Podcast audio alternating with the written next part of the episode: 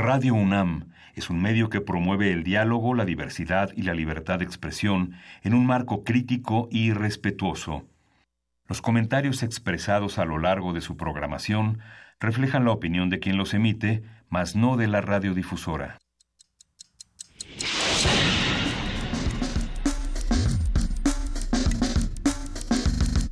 Primer movimiento.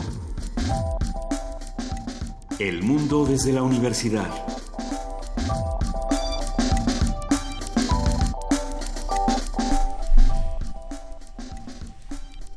Enero 5, viernes 5 de enero, 7, 6 de la mañana. Estamos en la cabina con Inés de esa. Buenos días. ¿Cómo estás, Miguel Ángel? Buenos días. Pues ya arrancamos este último día de la semana, día de víspera de Reyes, de muchos regalos y de un fin de semana largo para los padres que tendrán que enfrentar el próximo lunes el regreso a clases. Por supuesto, este ya quién sabe si lo si enfrentarlo. Este, sino más bien ya llega el respiro del regreso a clases, ¿no? También. Claro, sí. Este, sí, eh, terminamos esta semana que fue eh, atípica, digamos, como todas las primeras semanas del año. En, eh, ha parado un poco el ritmo vertiginoso, un poco nada más el ritmo vertiginoso de, de información que habíamos, habíamos tenido en los últimos meses. sin embargo, bueno, pues hay una serie de anuncios. Andrés Manuel López Obrador eh, presenta su gabinete de seguridad, ya hay expertos que lo empiezan a refutar, eh, por ahí hay algunas columnas donde dicen, bueno, en realidad esta idea que plantea López Obrador de vamos a hacer un frente común y vamos a hacer una Guardia Nacional y vamos a hacer, eh, vamos a unir a las corporaciones para que trabajen de manera consensuada, bueno, pues eh, lo que lo que implica es hasta cierto punto un seguimiento o eso es lo que se plantean algunos especialistas un seguimiento en la propuesta de Enrique Peña Nieto del mando único que bueno pues no no ha resultado del todo. También bueno deja mucho en manos de la de eh, de las corporaciones en, en en materia estatal, más allá de lo que pueda resolver en materia federal. Bueno, hay, hay, muchas cosas, es muy, muy complejo el tema de la seguridad, pero bueno, también pues no es algo que se pueda, eh, que se pueda decir se, se resuelve fácil, ¿no? Sí, no, y sobre todo, bueno, lo que comentábamos fuera del aire es que las respuestas de los precandidatos que están eh, todavía sin un programa claro de gobierno, sino dándose a conocer entre sus propias eh, filas eh, partidistas, marca una agenda inusual en el, en el tono de las campañas, ya que parece que López Obrador no solo es un precandidato, sino que está ya conformado eh, como un candidato formal de Morena y ha permitido que tenga las propuestas más eh, amplias. Si el tema de la amnistía era polémico, ahora con la presentación de su gabinete de seguridad resulta más amplia la argumentación para pensar que los procesos en El Salvador, en Colombia, en Guatemala, permiten pensar en que la delincuencia no es homogénea, que tiene muchos matices y sobre todo que vale la pena pensarla desde los estados del país. La respuesta de Anaya y la respuesta de Mid ha sido muy centralista, pensando en que todos los poderes vienen desde una cabeza única que, que, que, decide que decide por los demás y que decide por la ley. ¿no? Sí, claro, y que creo que eh, es, das en el clavo al decir no es una no, no tiene ni una sola cara ni una sola ni un solo motivo no es es un problema mucho más complejo que, eso. Y, eh, y bueno pues sí tiene el lado del crimen organizado pero también tiene el lado de la pobreza y el lado del abandono al campo y muchísimas otros más. Pero bueno por lo pronto nosotros comenzamos con este último programa de la semana con este programa de viernes 5 de enero. Vamos a platicar sobre esta iniciativa Bailando por México que plantea la bailarina Elisa Carrillo. Ella es embajadora de la cultura mexicana primera bailarina del Staatsballet en Berlín y creadora de la iniciativa Baila por México. Eh, ¿Qué está haciendo? Lo vamos a platicar con ella para, eh, para ayudar a reconstruir su, su pueblo natal, eh, Otumba, en Estado de México. Uh -huh. Y tenemos como todos los viernes nuestro radioteatro sorpresa, que lo tenemos en vivo con todo nuestro gabinete reducido, un poquito ampliado. Con todo nuestro gabinete reducido. Eh, tenemos también en nuestra nota del día China en 2018. China se ha convertido en un actor central eh, después de, muchos años de, de, haberse estado organizando, digamos, eh, de manera interna. Bueno, pues China se plantea, gracias a las opciones que plantea Trump, a los espacios que deja eh, el gobierno de Donald Trump en materia de, em, de comercio, de economía, de seguridad, de un montón de cosas, bueno, pues China se, se planta en el mundo de manera distinta. ¿Qué, qué sucederá en 2018? Lo vamos a platicar con Eugenio Aguiano, él es ex embajador de México en China y académico. Hemos platicado ya con él varias veces. Y en la poesía necesaria me toca, hoy me toca a mí. ¿Cómo que? Como de, qué ánimo andas? Pues eh, a ver cómo se pone, cómo se ponen estas primeras dos horas. ¿Cómo avanza la mañana? En nuestra mesa, cuentos para cambiar el mundo. Vienen los reyes y a lo mejor algunos traerán un libro bajo el brazo. Vamos a platicar cuáles son las opciones bibliográficas para este año, qué, qué discursos pueden cambiarse a través de las palabras y de las primeras letras y de las primeras imágenes. Vamos a platicar con Luis Telles Tejeda, él es promotor de lectura y ha estado ya también con nosotros varias veces en este programa hablando de libros. Pero por lo pronto vamos a música.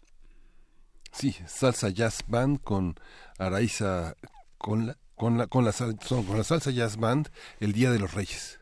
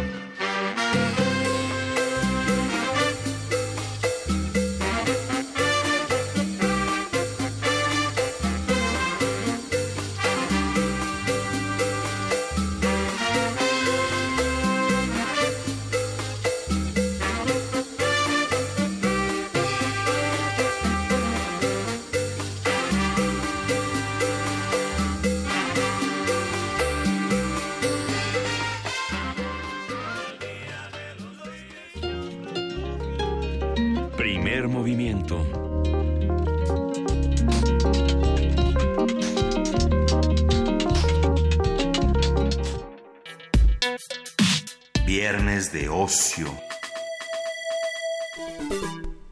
Tras el sismo del pasado 19 de septiembre, muchas edificaciones quedaron fuertemente afectadas y para su reconstrucción se requieren grandes cantidades de recursos económicos. Por ello, la reconocida bailarina Elisa Carrillo, considerada embajadora de la cultura mexicana, primera bailarina del Staatsballett de Berlín, emprendió la iniciativa Baila por México con el propósito de reunir fondos para las viviendas dañadas en el Estado de México. Los donativos recaudados se sumarán a los de la Fundación Elisa Carrillo Cabrera, misma que tiene fondos recolectados principalmente en Europa y Estados Unidos, con los que ya inició la reconstrucción de 10 viviendas en Otumba, en el Estado de México. A partir de la actividad para recaudar fondos, vamos a platicar con Elisa Carrillo sobre la tarea de la danza y la responsabilidad de los creadores en el bienestar colectivo. ¿Cómo estás, Elisa Carrillo? Gracias por platicar con nosotros. Hola, muchísimo gusto. Un saludo con muchísimo cariño desde Berlín. Cuéntanos, Elisa, ¿qué es eh, Baila por México? Bueno, es una campaña que comenzamos eh, por esa inquietud que tengo yo, como muchos mexicanos que estamos en el extranjero, eh, que tenemos ganas de apoyar a nuestros compatriotas y que, bueno, estamos muy lejos. Entonces decidimos empezar una campaña y lo que hicimos fue invitar a todos los artistas, a toda la gente que conoce el mundo de la danza y a cualquier persona que tenga deseos de apoyar, a, dar una donación por medio de un reto que hicimos que era ponerle movimiento a, la donación, ¿no? Tenemos que hacer un movimiento y la gente estaba donando porque, bueno, como estoy dentro del mundo de la danza, yo creo que era bonito hacer algo nada más, no nada más una donación, sino ponerle algo de, de movimiento a eso. Y gracias al apoyo de varios bailarines de diferentes compañías, de la Ópera de Berlín, del Marinsky, de la Escala de Milán, de Nueva York, del American Ballet Theatre, muchas compañías eh, nos estuvieron apoyando y gracias a ese apoyo hemos logrado ya conseguir dinero para poder apoyar a algunas personas y ya estamos empezando a construir algunas casitas. ¿Y cómo, eh, cómo funciona esto? Digamos, tú estás, están trabajando en, en el Estado de México y eh, cómo, cómo está llegando la ayuda, cómo se está canalizando. Bueno, el dinero llegó a, mi fundación y nosotros lo que estamos haciendo, estamos dándole a las personas unos cupones que pueden cambiarlo por eh, por cemento, por todos los materiales necesarios para construir sus casitas y las personas lo están haciendo, ellos mismos están construyendo sus casitas. Nosotros comenzamos en el municipio de Ozumba, en el Estado de México, y bueno, eh, ya tenemos a 10 familias que están ahorita construyendo y bueno, aunque sea algo, es muy poca la ayuda, quisiéramos ayudar más, pero yo creo que poco a poco vamos a ir ayudando a gente y creo que es muy importante iniciarlo y ver que hay personas que están súper motivadas y que les estamos ayudando a poder construir algo para su futuro. esta, esta manera de apoyar es una manera de regresar a tu ciudad natal y es una manera también de confrontar la propia ayuda del, del Estado, del gobierno local, que que bueno, no se compara nunca a lo que puede dar un, particular, incluso un grupo de artistas o de, o de empresarios. ¿Qué significa? ¿Cuáles son los obstáculos que has tenido? ¿Qué, qué, ¿Cómo eligieron a la gente que, que, que, está siendo apoyada? ¿Cuáles son los alcances del daño del terremoto en Ozumba? Bueno, realmente en Ozumba muchísimas casitas se destruyeron, la gente pues estaba muy mal allá y justamente fue una zona que estuvimos viendo por parte de la gente que me está representando en la fundación en México, eh, se encargaron de, viajar, de ver la zona, de hablar con las personas y a la gente que más lo necesitaba dentro de esa zona, eh, que son zonas también donde a donde la gente no llega tan fácilmente, este pudimos darnos cuenta y bueno ahí es donde empezamos a apoyar. Entonces, bueno, es algo que empezamos y yo creo que es algo que de todas formas necesita tiempo y las personas van a seguir necesitando ayuda porque hay muchas cosas que, que construir, que, volver, que reparar. Entonces es algo que comenzó y yo espero que siga creciendo y podamos seguir apoyando a más mexicanos. ¿Cómo, cómo funciona? ¿Cómo puede uno ayudar, Elisa Carrillo? tienen que entrar a la página de Elisa Carrillo Cabrera, de la Fundación Elisa Carrillo Cabrera, y ahí viene eh, una cuenta de PayPal donde la puede la gente puede eh, depositar directo, el dinero directamente. Muy bien, ¿y cómo entra lo de la danza? Lo de la danza, bueno, realmente más que nada este fue un llamado que nosotros hicimos a todos los bailarines, a las personas que estando, eh, digamos, por las redes eh, vieron un video que hicimos donde le ponemos movimiento al reto y entonces enviamos eso a otros bailarines, ellos recibían eso, hacían el movimiento y los bailarines estaban donando. Claro que hay un momento donde, bueno, eh, es como digamos para darle un sentido a esto, la gente empezó a donar a muchas personas que no son bailarines, pero que también apoyaron, entonces más que nada era para comenzar esto, ponerle movimiento, ponerle un significado, porque bueno, somos artistas, ¿no? Y yo creo que también lo que vamos a hacer es, uno de los proyectos que tengo ahora con mis fundaciones, eh, ver qué tipo de espectáculos podemos ofrecer de danza, donde la gente se pueda acercar y pueda seguir donando. y es por eso que también yo voy a estar eh, en unos días, si quieren, en la Ciudad de México haciendo un proyecto que estoy haciendo junto con mi fundación y Most Wanted, que son eh, nos encargamos de la promoción cultural, donde vamos a invitar a la gente que quiera donar al Salón Ángeles en la Ciudad de México el día 11 de enero. Vamos a, vamos a una clase eh, de ballet, yo y el otro bailarín principal del Jazz Ballet, Michel Kaniskin, vamos a dar una clase, un calentamiento a todas las personas que quieran asistir y que quieran donar. Eh, una clase donde puedan, puede ser gente profesional, puede ser gente amateur, puede ser cualquier persona que tenga gusto por la danza, puede tomar esa clase, un calentamiento y después tendremos música y podemos bailar salsa, rumba y todo, porque yo creo que son, la danza es algo que le llega a cualquier persona, entonces es una manera de conseguir apoyo y espero seguir haciendo cosas, yo también tengo planeadas algunas cosas para este verano, en las cuales podemos también eh, hacer algo para conseguir un poco más de apoyo seguir apoyando a la gente. ¿En qué, en qué medida eh, tú sales de México y te llevas a México contigo, digamos? ¿qué, qué, ¿Cuál es tu compromiso como, como artista, como creadora eh, con, con el país en el que te formaste? Bueno, eh, llevo la sangre de México, ¿no? Es mi sangre, son mis raíces y yo creo que es algo que mientras más pasan los años yo me siento aún más cercana, ¿no? Es, es una vez que estás lejos y que pasas por tantas cosas, eh, lo que siempre te hace sentir bien es regresar a casa, regresar a, tus raíces, ¿no? Entonces, para mí es una algo muy importante apoyar a mi país de la manera que sea posible, es por eso que siempre regreso a mi país, eh, organizo funciones y trato de estar siempre al tanto de lo que está pasando y bueno, eh, el nombre de mi país es algo que me da muchísima fuerza, yo lo represento en, en, en todas partes del mundo, soy embajadora de la cultura de mi país y eso es algo que me da muchísima motivación y también es algo que lo tomo como con mucha responsabilidad. Entonces, eh, no importa dónde vaya, yo siempre llevo México en el corazón y es por eso que ahora tengo tantos deseos de, poder apoyar, aunque sea en algo con un granito de arena. Perfecto. Ese trabajo en Berlín, ¿desde, cuándo lo realizas? ¿Cómo, cómo, ¿Cómo llegaste a la ópera de Berlín y cómo ha sido, digamos, el vínculo con otros artistas mexicanos que están fuera, fuera del país? Bueno, yo llevo ya en Berlín eh, ya casi 11 años, eh, pero antes de estar en Berlín yo estuve trabajando como solista en el Ballet de Stuttgart en Alemania, también por ocho años. Y bueno, me fui de México a los 16 años, estuve viviendo en Londres en la escuela de, del English National Ballet, después fui contratada por el Stuttgart Ballet y ya tengo 11 años en Berlín, soy primera bailarina, entonces han sido muchísimos años, eh, son una vida de muchas cosas bellas, muchas cosas difíciles, pero bueno, siempre encuentro también artistas mexicanos y cada vez que nos vemos es algo maravilloso, ¿no? Poder compartir cosas con alguien que sea de tu país, que siente y piensa muchas cosas como tú, ¿no? Por lo menos, ah, claro, cada quien tiene su forma de ser, pero hay algo que siempre te une. Entonces, eh, no importa la distancia, ¿no? Uno siempre lleva eso dentro y, bueno, por lo menos en mi caso, yo estoy muy, muy lejos de México, llevo más de la mitad de mi vida fuera del país pero me siento más cercana cada día y siempre trato de regresar y estar allá porque es como que una medicina, una motivación regresar y estar en, en tu tierra, con tus costumbres, con tus seres queridos.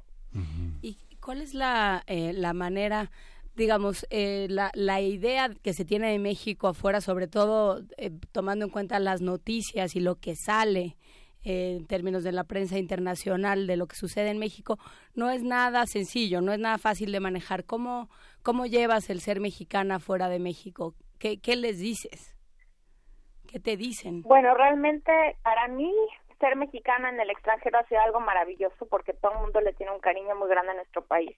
Eh, saben también que la situación no está fácil y es algo que siempre preguntan cómo están las cosas y no porque pero eso no hace que la gente no piense que es bello que tenga ganas de ir a conocer no como que esa parte de digamos esa, eso que siempre se imaginan de México de colorido de alegría del sol de de la, la bella todo lo, lo bello que tenemos en nuestro país y sobre todo del calor de la gente son cosas que la gente tiene muy clara y que siempre desean conocer y por eso es que a mí me encanta mostrarles esa parte de nuestro país, ¿no? Esa parte bella que tenemos que a pesar de toda la situación, de toda la violencia, todos los problemas, a veces uno se olvida. Yo sé que estar en el país no es fácil y que no es lo mismo vivir de lejos que estar dentro del país, pero bueno, yo estoy al tanto y, y creo que nunca es o sea, no es bueno olvidarse también de las cosas bellas que tenemos. Y son las cosas que, digamos, yo lo veo a distancia y también toda la gente que vive acá, con las que tengo contacto, quieren conocer nuestro país. Entonces, a pesar de todo,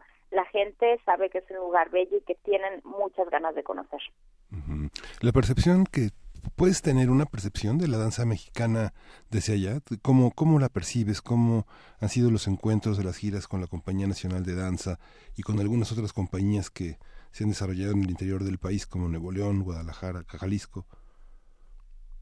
Bueno, eh, yo creo que eh, la danza en general en el país ha crecido más, hay más público que tiene interés en la danza y yo creo que es algo muy bueno.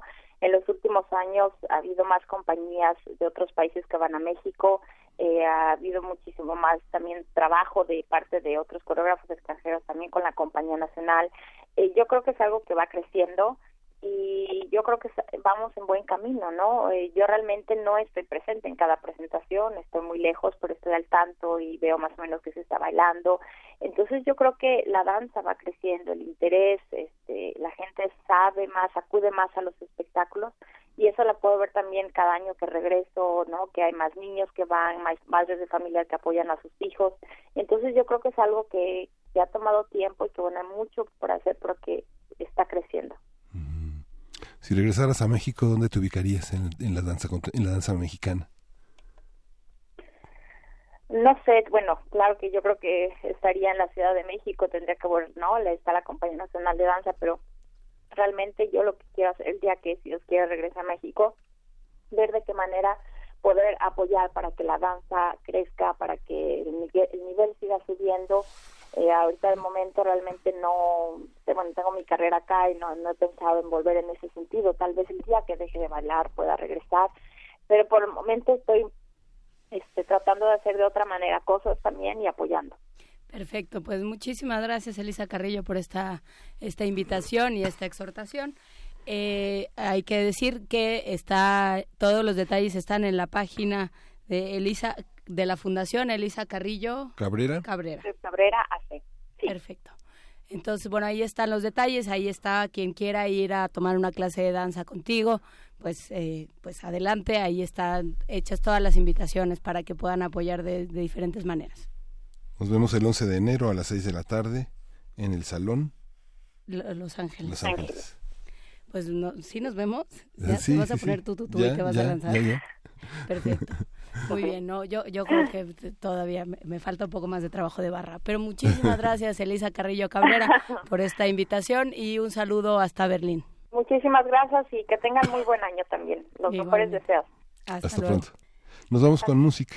Vamos a oír de Para chicos y para viejos, eh, Se quieren largar, de Jorge Calleja.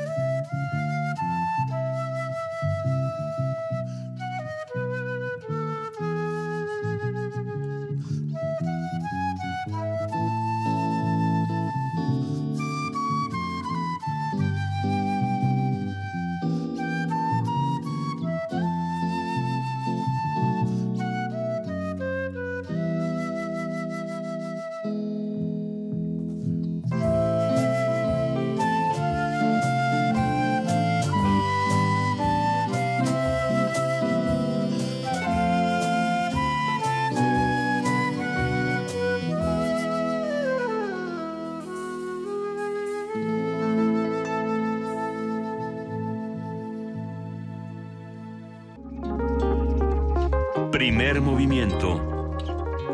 Hacemos comunidad.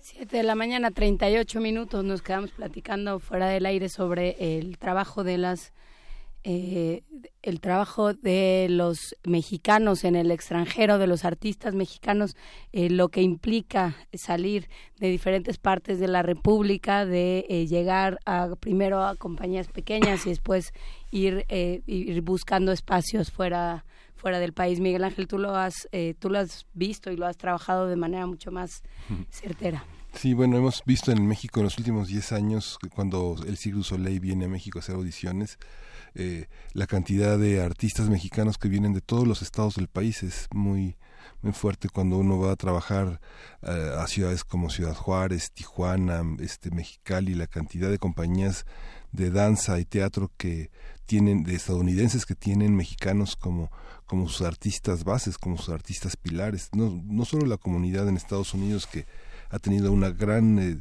diversidad y oportunidades de desarrollo, sino en Europa también, en las en los lugares de mayor exigencia y mayor perfección. No sé, la, la, compañía de Pina Bauch en esta película que vimos de Wim Wenders, había siempre algún mexicano trabajando en ese conjunto de alemanes, en la compañía del teatro la, compañía de danza belga, la compañía nacional de teatro de Bélgica, de Francia, es, es impresionante. Y lo que comentabas, la necesidad de una política institucional pública del bilingüismo en el caso de México, que es algo que impide mucho a los escritores mexicanos no sé, yo he tenido oportunidad de ver desarrollarse a Carlos Fuentes en conferencias con un dominio del inglés y del francés, a Juan Villoro con el inglés y el alemán. Este, es muy importante tener esa, ese arraigo porque realmente tenemos como país un pasaporte enorme como mexicanos. Vemos el, el, el desprecio a veces que se tiene hacia Perú, hacia Colombia, hacia Venezuela como migrantes de oportunismo que son muy rechazados en sobre todo en Europa, ¿no? Pero México siempre es bienvenido. Y bueno, por supuesto hay una tradición eh, de formación y de, trabajo con, con, los jóvenes estudiantes de diferentes disciplinas, de música, de teatro, de danza. Lo platicamos aquí cuando hablábamos con, eh, con la gente de la Dirección General de Danza de la UNAM, eh, la cantidad de bailarines mexicanos que pasaron, que han pasado por esta, por esta cabina, que salieron de se formaron en México, en diferentes partes del país y que de maneras distintas y por distintas vías salieron a Finlandia, a Berlín, en el caso de Lisa Carrillo, pero a muchos otros lados en el mundo, bueno, pues no es no es sencillo y nos hace preguntarnos también eh, como universidad y como como estado, como universidad pública y como estado, bueno, pues qué qué trabajo estamos haciendo y cómo estamos contribuyendo. Por lo pronto eh, queda hecha la invitación, como decíamos antes de irnos a música, a visitar la página de la Fundación Elisa Carrillo Cabrera y a sumarse o no o a sumarse a distintas iniciativas que se están llevando a cabo por parte de actores de la sociedad civil de muchos frentes. Pero bueno, por lo pronto ya nos vamos a nuestro radioteatro. Frida Saldívar, que hoy sí está convertida como en Manotas el Pulpo y está resolviendo todo. Es como el hijo que tuvieron Manotas el Pulpo y la diosa Shiva. ¿Es Shiva la de las manos? Sí, no para de bailar. No, deja tú que no para de bailar, no para de, trabajar. Bueno, pues eh, les recordamos que nos está preguntando Carlos Martínez si no hay transmisión en vivo en este momento. Bueno, así en vivo, en vivo no tanto. Estamos, somos la única transmisión viral y microbiana, viral y bacteriana de la radio mexicana. Este, pero no, ya eh, el próximo lunes estará de vuelta Luisa Iglesias después de, de eh, todas sus, sus periplos por la Alameda posando como rey mago. Posando como la pequeña Baltasar en, eh, en la Alameda. Bueno, pues ya se reincorpora a sus a sus labores del diario Luisa Iglesias.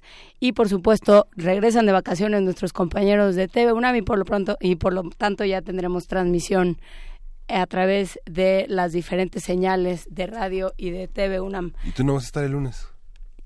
No, me voy a tomar, eh, me voy a una cura de aguas como en Muerte en Venecia, voy con mi sillita a la orilla del mar a que se me caiga el tinte. Pero, pero regreso, no te preocupes, Miguel como, el, como los grandes generales, regresaré. Pero bueno, por lo pronto ya nos vamos a nuestro radioteatro, ya se está llenando esta cabina de todos los que van a participar en el radioteatro, o sea, de Vania y de Uriel Gámez. Vámonos. Primer movimiento.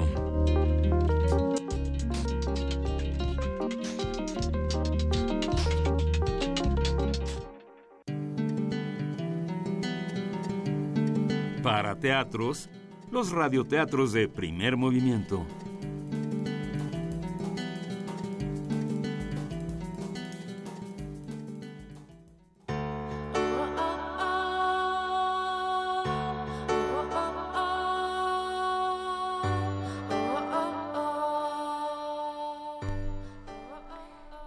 Leopoldo, de Jorge Estrada, publicado por Nostra Ediciones.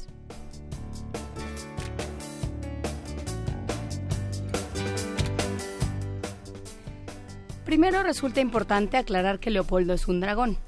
Su historia inicia una mañana soleada en que volaba muy cansado por el cielo. Como la noche anterior había sido de luna llena, Leopoldo no durmió casi nada. Pasó toda la madrugada jugando con los reflejos que proyectaban sus escamas en las puntas de los árboles más altos. Por eso aquel día volaba medio dormido sobre un grupo de nubes gordas, con los ojos cerrados. Bostezó de forma tan distraída que sin fijarse, en un descuido se tragó enterita una nube esponjosa. La sensación acolchonada, deslizándose por su garganta, lo despertó de golpe. Apenado, miró a su alrededor para comprobar que nadie lo hubiera visto. Afortunadamente esas horas no había nadie por ahí. Ante la falta de testigos y sobre todo por la sensación tan agradable, aprovechó para comerse otra nube, que en ese momento flotaba junto a él. Esta vez masticó la nube de manera apropiada. Mm, estaba tan rica que hasta el sueño se le espantó. Encantado por el sabor, la humedad y la consistencia, voló por más nubes. Comió tantas que al cabo de unas horas ya no se veían más en el cielo. Pero claro, la comilona lo había dejado gordísimo y ahora tenía una enorme panza que lo obligaba a volar muy bajo. Leopoldo el dragón estaba redondo como nunca antes lo había estado. Le costaba mucho elevarse y cada vez que lo intentaba sudaba como hielo derritiéndose.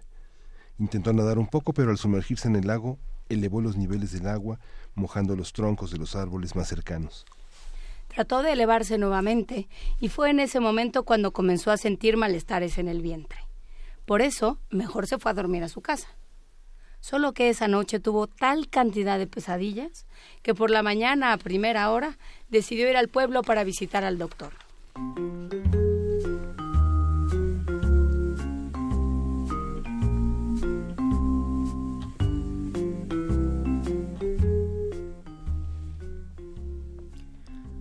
Dios mío, nunca había visto un dragón tan gordo, obeso, panzón y redondo.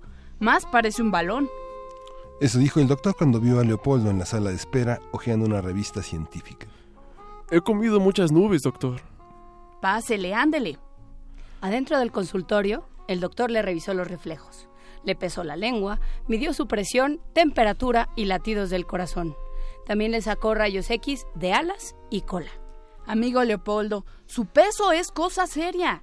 A partir de ahora deberá ponerse a dieta, ni una nube más. Y deberá hacer ejercicio. 100 lagartijas, 100 abdominales y 20 kilómetros diarios. 10 a pie y 10 a vuelo. Ah, ¿Nubes para postre, doctor?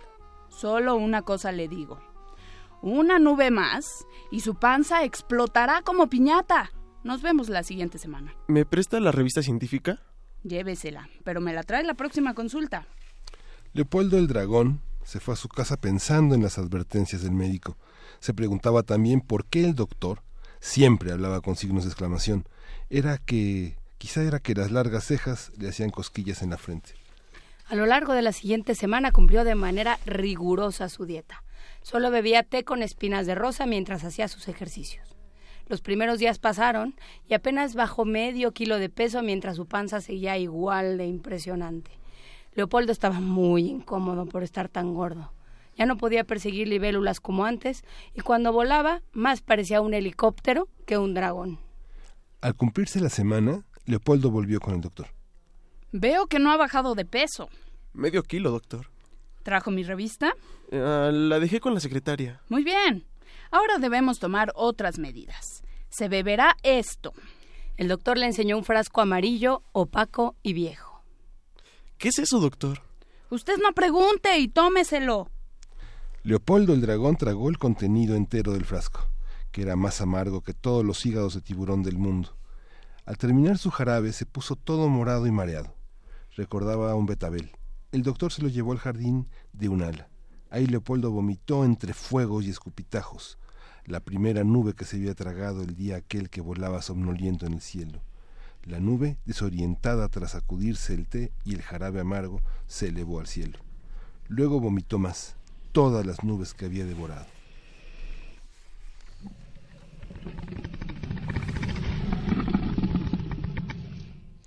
Unas salieron arrugadas, otras oliendo a té.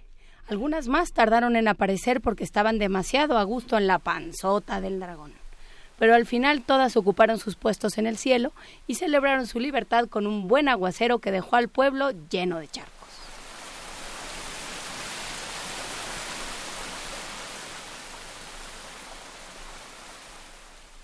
Leopoldo el dragón, por su parte, recuperó su silueta y agradeció al doctor por sus servicios. No es nada. Ese es mi trabajo. Ahora Leopoldo ya solo come nubes en ocasiones extraordinarias, en especial los días de fiesta para evitar que estén nublados, la noche de muertos, el día del dragón, el día del cartero y en su cumpleaños. En estas fechas elige desde temprano una nube de buen tamaño y la remoja en jarabes de sabores, piña, limón, uva o cereza. Después la deja enfriando un rato, pero para al final morderla y masticarla despacio mientras el dulce resbala por su boca y garganta.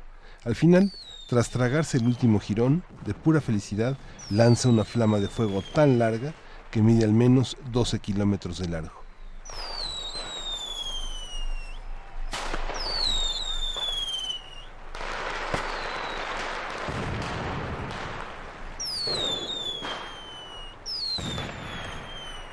Leopoldo, de Jorge Estrada, publicado por Nostra Ediciones.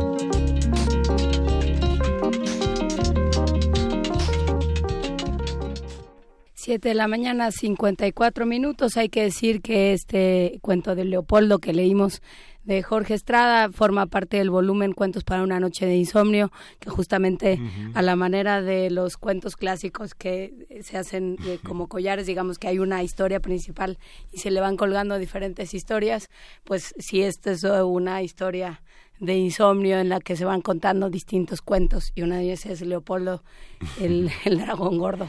Hay que tener cuidado con qué nube se come uno porque después uno o eruta o vomita, eruta o vomita tempestades, ¿no? Ajá, hay que tener cuidado con todo aquello. Como, ah, vamos a escuchar. Ah, uy, ¿así de veras? ¿Están seguros? Muy bien. Este, bueno, pues seguimos con las producciones eh, que se han hecho aquí en Radio UNAM, las diferentes series que se han producido acá. Y vamos con esta serie de Mujeres de Ojos Grandes de Ángeles Mastreta. ¿Esto es de Descarga Cultura o lo hicimos nosotros, Frida? Ellas, es una producción que se llama Ellas, minificciones Sonoras. sonoras. Pues vamos a escuchar eh, de esta serie que se llama Ellas, Minificciones Sonoras, producida en Radio UNAM, Mujeres de Ojos Grandes de Ángeles Mastreta. Vamos a ello. Ellas.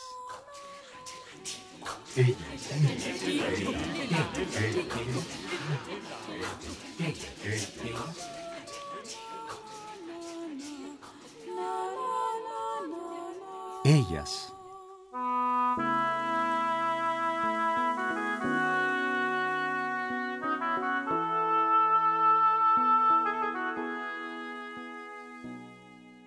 Hay gente con la que la vida se ensaña. Gente que no tiene una mala racha, sino una continua sucesión de tormentas. Casi siempre esa gente se vuelve lacrimosa. Cuando alguien la encuentra, se pone a contar sus desgracias, hasta que otra de sus desgracias acaba siendo que nadie quiere encontrársela. Esto último no le pasó nunca a la tía Ofelia, porque a la tía Ofelia la vida le cercó varias veces con su arbitrariedad y sus infortunios. Pero ella jamás abrumó a nadie con la historia de sus pesares. Dice que fueron muchos, pero ni siquiera se sabe cuántos, y menos las causas, porque ella se encargó de borrarlos cada mañana del recuerdo ajeno.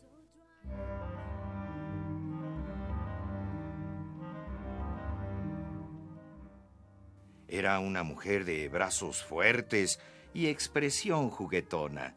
Tenía una risa clara y contagiosa que supo soltar siempre en el momento adecuado. En cambio, nadie la vio llorar jamás. A veces le dolían el aire y la tierra que pisaba, el sol del amanecer, la cuenca de los ojos. Le dolían como un vértigo el recuerdo y como la peor amenaza el futuro. Despertaba a medianoche con la incertidumbre de que se partiría en dos, segura de que el dolor se la comería de golpe. Pero apenas había luz para todos, ella se levantaba, se ponía la risa, se acomodaba el brillo en las pestañas y salía a encontrar a los demás como si los pesares le hicieran flotar.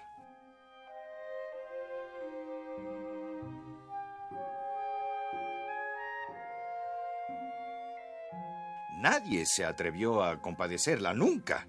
Era tan extravagante su fortaleza que la gente empezó a buscarla para pedirle ayuda. ¿Cuál era su secreto? ¿Quién amparaba sus aflicciones? ¿De dónde sacaba el talento que la mantenía erguida frente a las peores desgracias?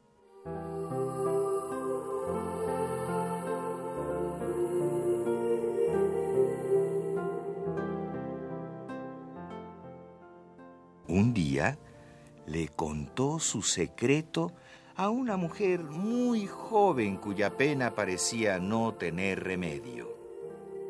Hay muchas maneras de dividir a los seres humanos. Yo los divido entre los que se arrugan para arriba y los que se arrugan para abajo. Y quiero pertenecer a los primeros. Quiero que mi cara de vieja no sea triste. Quiero tener las arrugas de la risa y llevármelas conmigo al otro mundo. ¿Quién sabe lo que habrá que enfrentar allá?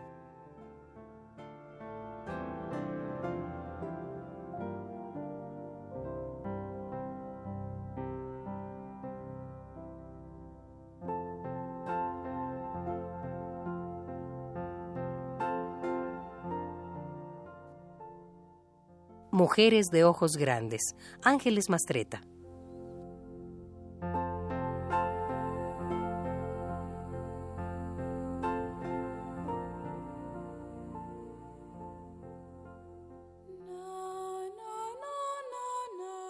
Ellas.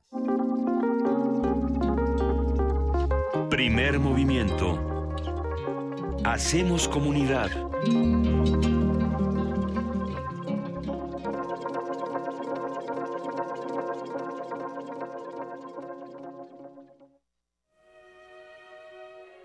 Formación educativa, por legado familiar, por un influjo divino o un demonio perverso. ¿Qué desata la vocación artística? Radio UNAM te invita al curso cultural Tratado de las Vocaciones, la vida como un tiempo de creación. Una tentativa de escribir un tratado de la vocación artística a través de la vida y obra de distintos creadores y pensadores. Lucrecio, Ovidio, Ramón Lull, Durero, Novalis, Walter Benjamin. Imparte Otto Cázares. Sábados de las 11 a las 14 horas, del 4 de febrero al 11 de marzo. Informes e inscripciones al 56 23 32 72 o 56 23 32 73. Invita Radio UNAM. Experiencia sonora. Se equivocan los que piensan que con discursos mueven a México. Los que movemos a México somos los ciudadanos, los que sabemos que el esfuerzo es el mejor homenaje para los nuestros, los que llevamos a México en el rostro con orgullo. Hemos ido ganando fuerzas, tomando terreno. Nuestra participación es la solución. Atreverse el progreso, nuestra decisión. Estamos listos, estamos haciendo la diferencia. El cambio es tuyo, es contigo. Atrévete. PRD. Él es Ricardo Anaya. Quiere ser candidato a presidente de México. Ha enfrentado al PRI como pocos. Ese PRI corrupto que le ha fallado a México se tiene que ir. Defendió a México en Estados Unidos. Es insulting and unacceptable.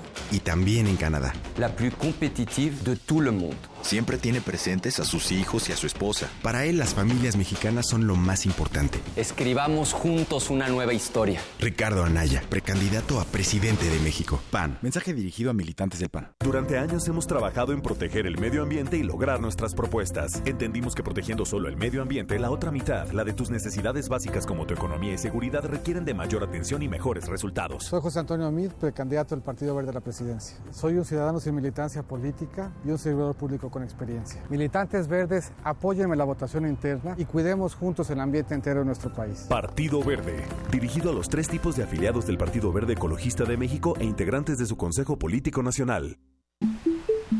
Mm, ¿Hoy o mañana? ¿Me quedo o me voy? ¿Opino o escucho? Ay, ¿Por qué no puedo decidirme? Aprende a tomar decisiones con estabilidad, tranquilidad y certeza en el taller Liberando al gigante interior. Lógica existencial. dirigido a todos los interesados en el crecimiento personal y el desarrollo de la comunicación efectiva. Imparte el psicoterapeuta Eduardo Gómez Tagle. Todos los martes y viernes de las 18 a las 21 horas, del 6 de febrero al 2 de marzo. Más información e inscripciones al 5623-3273. Toda mejora personal proviene de nuestra mente. Invita Radio UNAM. Experiencia sonora. Hablan José Antonio Midi y su esposa Juana Cuevas. En estas épocas repetimos las mismas palabras. Esperanza, paz, armonía, afecto, amor y familia. Pero muchas veces parece que cuando acaban las fiestas nos olvidamos de ese sentimiento que vivimos en esta temporada. Te queremos proponer algo. ¿Qué te parece si hacemos que este sentimiento dure todo el año? ¡Feliz, Año, Nuevo! José Antonio Mid, precandidato del PRI a la presidencia de la República. Mensaje dirigido a los miembros de la Convención Nacional de Delegados. PRI.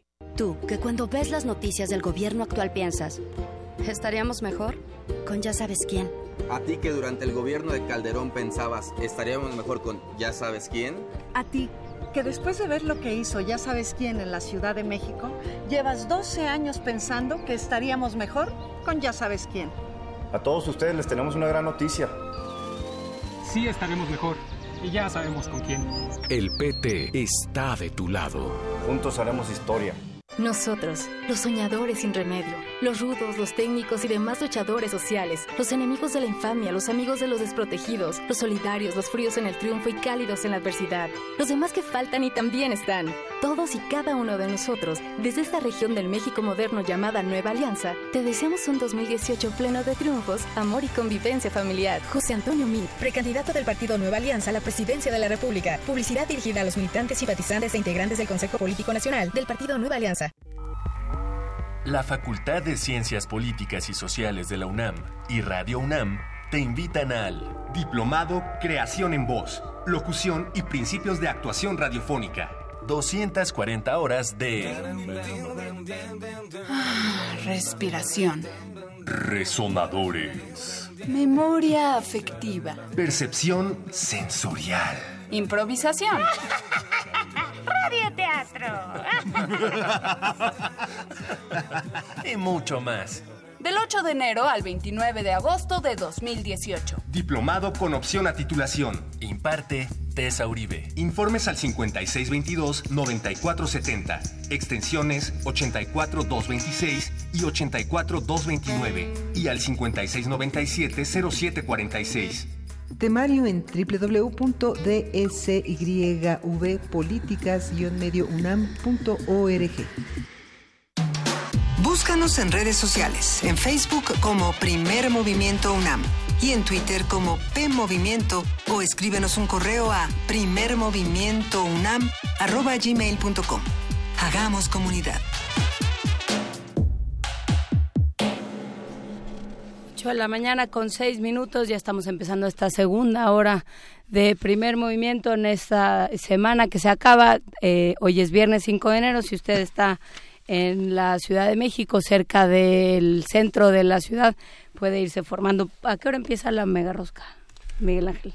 La mega rosca ya, este, ya prácticamente ya se inicia a las 10 de la mañana y te hay toda una serie de actividades que concluyen prácticamente a las 6 de la tarde con que yo pienso que es un evento que durará de 6 a 8 de la noche con el lanzamiento de globos de gas con las cartas de los niños y la presencia de, de, personajes de teatro, de, de Reyes Magos, una, una, una verbena que está también con chocolate caliente a partir de las 5 de la tarde. Bueno, pues esperemos que, que este, no haya ningún tipo de problemas como cuando se pierden las cartas. y, este, y entonces los reyes no tienen muy claro qué es lo que tienen que hacer. Y bueno, pues esperamos que, que transcurra de la mejor manera. Si va a ir, tápese porque sí va a estar frío el día de hoy. Y para estar parado en la, en la plancha del Zócalo, pues sí está un poco fuerte. Pero bueno, vamos a escuchar por lo pronto música china antigua de Waisum, Cham Kum Long, todo eso que todo eso que me pusiste ahí, Frida, no sé si son sustantivos, adjetivos, si es el título del, del disco, la canción, quién canta. Pero bueno, antigua china, Waisum, Cham Kum Long.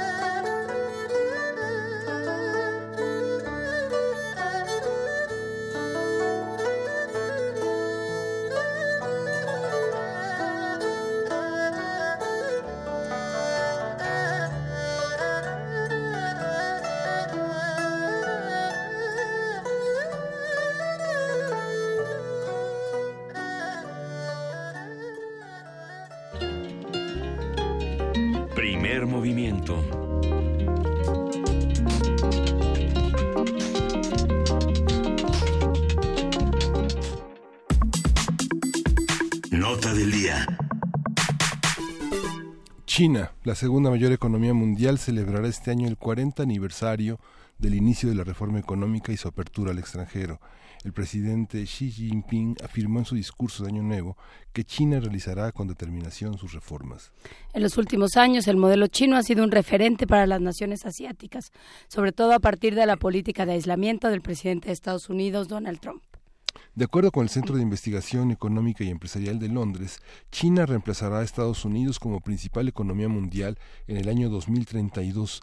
El informe augura que otros dos países asiáticos, India y Japón, se ubicarán en los primeros cuatro lugares. En los primeros tres trimestres del 2017, la economía china se expandió 6.9%, superando la meta oficial de 6.5%. Y de acuerdo con el consenso de analistas económicos, el gigante asiático registrará este año un crecimiento estable de alrededor de 6.7%. Vamos a conversar sobre el panorama en China en 2018, cuáles son las perspectivas, los planteamientos y las posibilidades.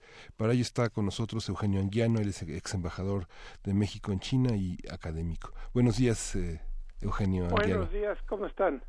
Muy bien, muchas gracias, embajador. Le agradecemos eh, mucho comenzar este año con nosotros y platicar de nuevo sobre China. ¿Cómo, cómo empieza este año para este país? el agradecido soy yo empiezan con mucho entusiasmo eh, las autoridades chinas porque eh, después del reciente eh, la reciente celebración del 19 Congreso del Partido Comunista de ese país que es la autoridad suprema no es el no es el presidente de la República ni el, ni el jefe de gobierno es el partido este ahí marcaron una serie de lineamientos muy optimistas aunque también reconociendo la realidad de que su crecimiento económico desde ya desde 2014 en adelante ya no puede ser de dos dígitos, tiene que ir a la tiene que ser más moderado, pero una moderación muy relativa, porque estamos hablando de tasas de crecimiento superiores al 6% anual, que en México las tuvimos alguna vez en la época del, del modelo de crecimiento estabilizador, ¿no?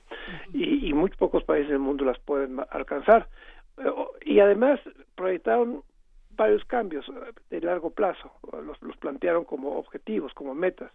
Uno de ellos es, bueno, la transformación del modelo económico, de una economía que va a depender en el futuro relativamente cercano más del mercado interno que de las exportaciones como había sido hasta ahora, más del consumo doméstico y menos de las elevadísimas tasas de inversión de ahorro que tienen, que, que han tenido, y sobre todo su promesa, que parece que, la están trabajando seriamente, aunque con muchas dificultades, de ir hacia una economía verde, porque el, desarrollo industrial de China, el crecimiento y desarrollo industrial de China ha sido a expensas de la ecología del país y que ha afectado también a la ecología de Asia, no solo de, de, China es enorme, como simplemente territorial, como por territorio, pues es el tercero o cuarto país más grande del mundo, depende si consideramos o no el pequeño territorio de Taiwán en esa en esa aritmética. En todo caso, el optimismo en cuanto a proyectos de crecimiento de ese país que tienen sus dirigencias eh, es muy positivo, muy alentador. No así el, el debate de la política, en donde el, la consigna es muy clara, ahí no se mueve nada del monopolio de poder del único del único partido que, que, funciona legalmente.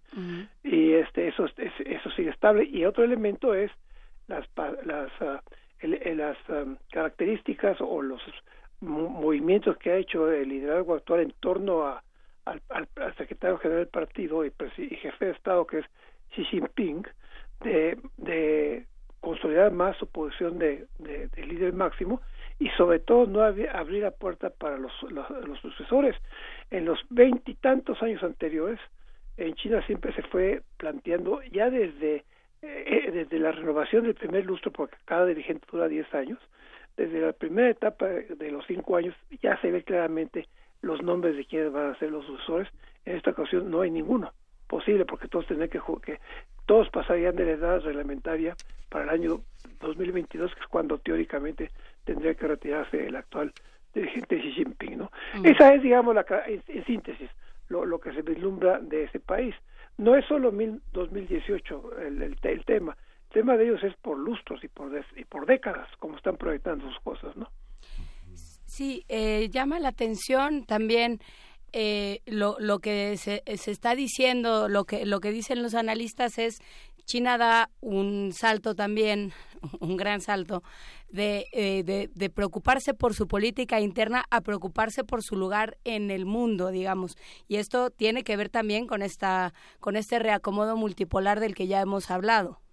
Sí, eh, la historia de la, de, bueno, de la República Popular, no, no, no de China en su conjunto, de la República Popular, que se, que, se creó en octubre de 49, de 1949, ha, ha, marcado siempre, y desde la época incluso de Mao Zedong, en, en términos de su relación con el exterior, una posición muy cuidadosa de no dar la apariencia de que China quiere ser una potencia una potencia global o mundial. Mao sobre todo lo hizo así porque en su, en su etapa primero libró una lucha muy fuerte de 22 años contra Estados Unidos que trató de ahogar el, el, el, desarrollo de ese, de ese nuevo régimen comunista en China y luego lo que nadie esperaba la ruptura con, con, con la Unión Soviética no que, se, que, se, que, que llevó a Mao a acusar a los soviéticos de un social imperialismo entonces este eh, él, él, la situación eh, se fue Mao. Deng Xiaoping por su parte siempre advirtió de que de que de que de que de que China debería ocultar sus habilidades y sus y su poder y no dar muestra de ello hasta que estuviera más consolidada. Eso ha cambiado y ha cambiado eh, no súbitamente, pero sí, digamos, a partir de 2011, 2012, se, sobre todo ya cuando asume el poder el actual grupo dirigente eh, chino, uh, de, de, de, reclamar que el mundo le reconozca el lugar que, que le pertenece dado su potencial económico y tecnológico y aunque no lo dicen también su creciente poderío militar no no lo dicen tan, abiertamente pero sí lo, lo muestran. Entonces es un cambio ahí también de orientación, de visión de los dirigentes. Mientras estaban en formación interna y mientras Mao libraba luchas con su propio partido porque tenía una visión más radical que los demás comunistas chinos, nunca, siempre, siempre, siempre rechazaron la posibilidad de que de que China se manifestara en el exterior como una fuerza. La frase clásica de Mao, no no busquen no no busquen la, hegemo, la, hegemonía nunca. Incluso cuando firmaron cuando ya vino la apertura política que es anterior a la económica en, a partir de 1971 los documentos que firmó a China en, al establecer relaciones con otros países del mundo incluido México era eso. China no China se pone a todo tipo de hegemonía y de, y de poder internacional no ahora no ahora están cambiando con un lenguaje más asertivo pero no pero tratando de evitar expresiones tales como somos potencia mundial, pero lo están manifestando con palabras y con hechos sobre todo, ¿no? Uh -huh. eh, escuché, por ejemplo, al, al, al, oír la entrada al programa, escuché varias varias varias eh, varias expresiones relativas a China. Una de ellas me llamó la atención de que China está está estableciendo una especie de influencia de modelo en Asia. Pues uh -huh. yo creo yo creo que fue al revés. ¿eh? el, la reforma la reforma económica de China, eso que llaman el modelo chino, que es el económico actual, la copiaron ellos de Japón y de, y de, y de Singapur y del sudeste de Asia. ¿En no, qué, no, ¿en qué no sentido? es al revés. Ellos de una economía socialista, uh -huh. este, colectiva, de planeación central, centralizada, coercitiva, a pasar lo que es una obra lo tomaron de, de, de, de, la, los modelos del modelo asiático, sobre todo japonés y de sudeste de Asia. Uh -huh. Y después, bueno, ahora que tiene cierta influencia, pues claro que tiene mucha influencia, pero la interacción, la integración de facto, más que de jure, que ha habido entre China y sus vecinos de, de, de Asia ah, desde 1980 en adelante, es un, es un modelo en el cual China copia los elementos de los de los asiáticos este y, lleva a una a, a, una integración de cadenas de producción notable notable.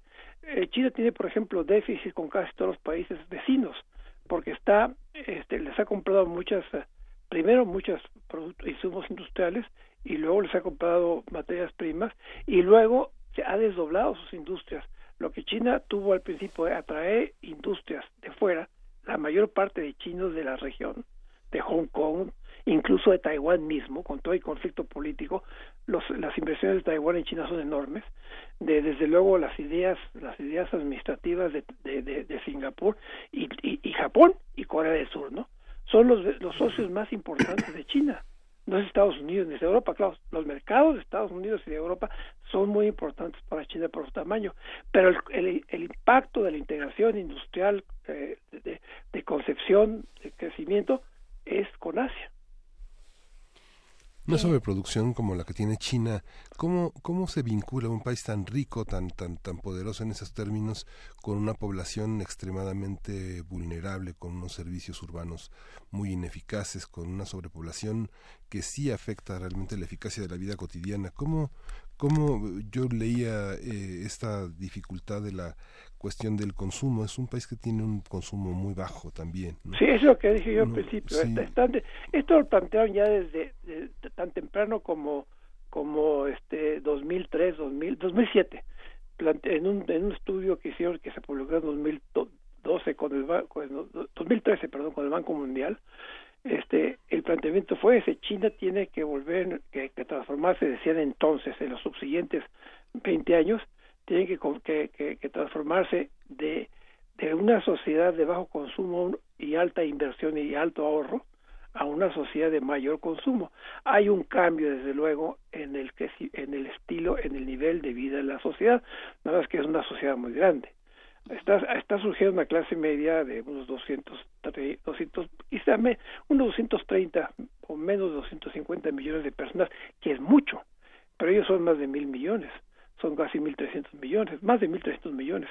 Entonces, tienen un rezago, tienen, digamos, no rezago, tienen una, tienen una eh, economía dividida entre todavía un enorme mundo rural eh, en, el, en el hinterland chino y el gran desarrollo de la costa china, ¿no?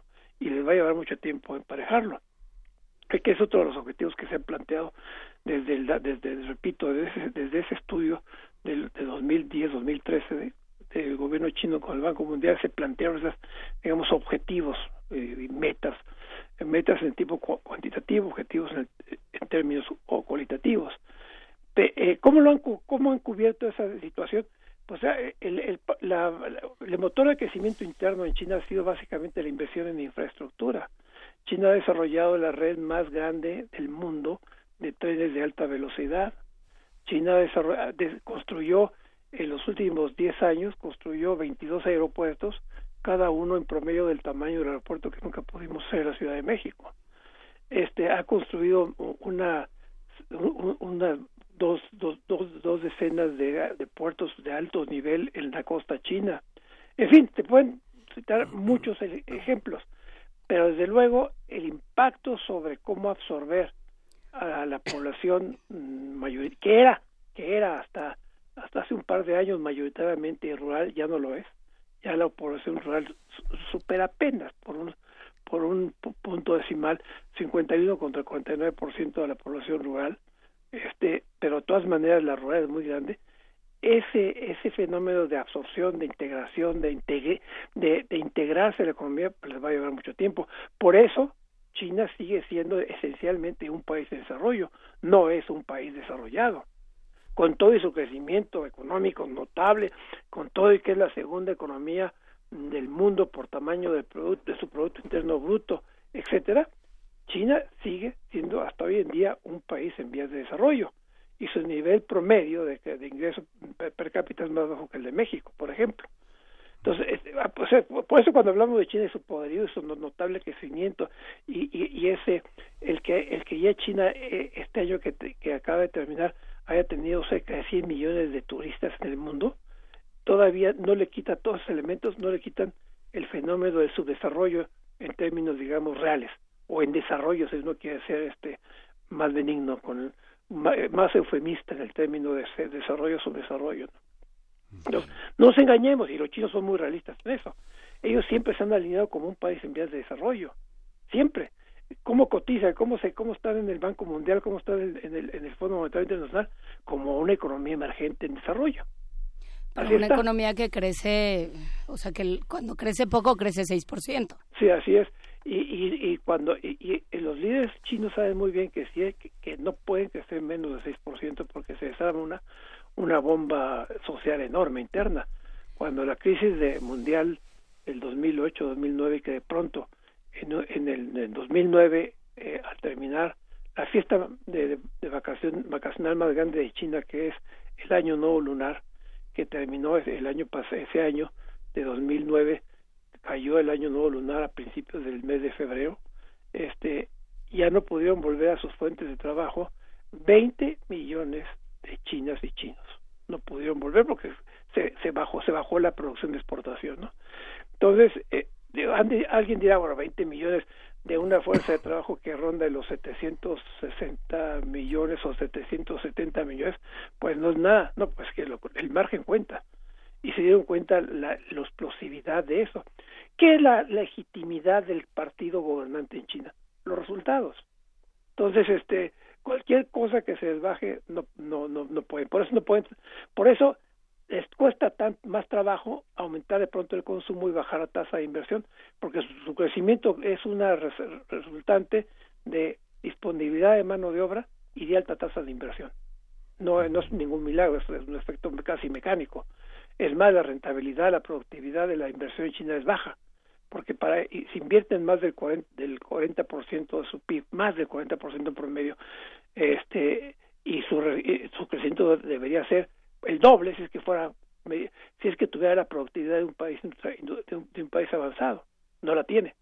Entonces esa es la complejidad del caso chino es esa no se, se puede ver ahí.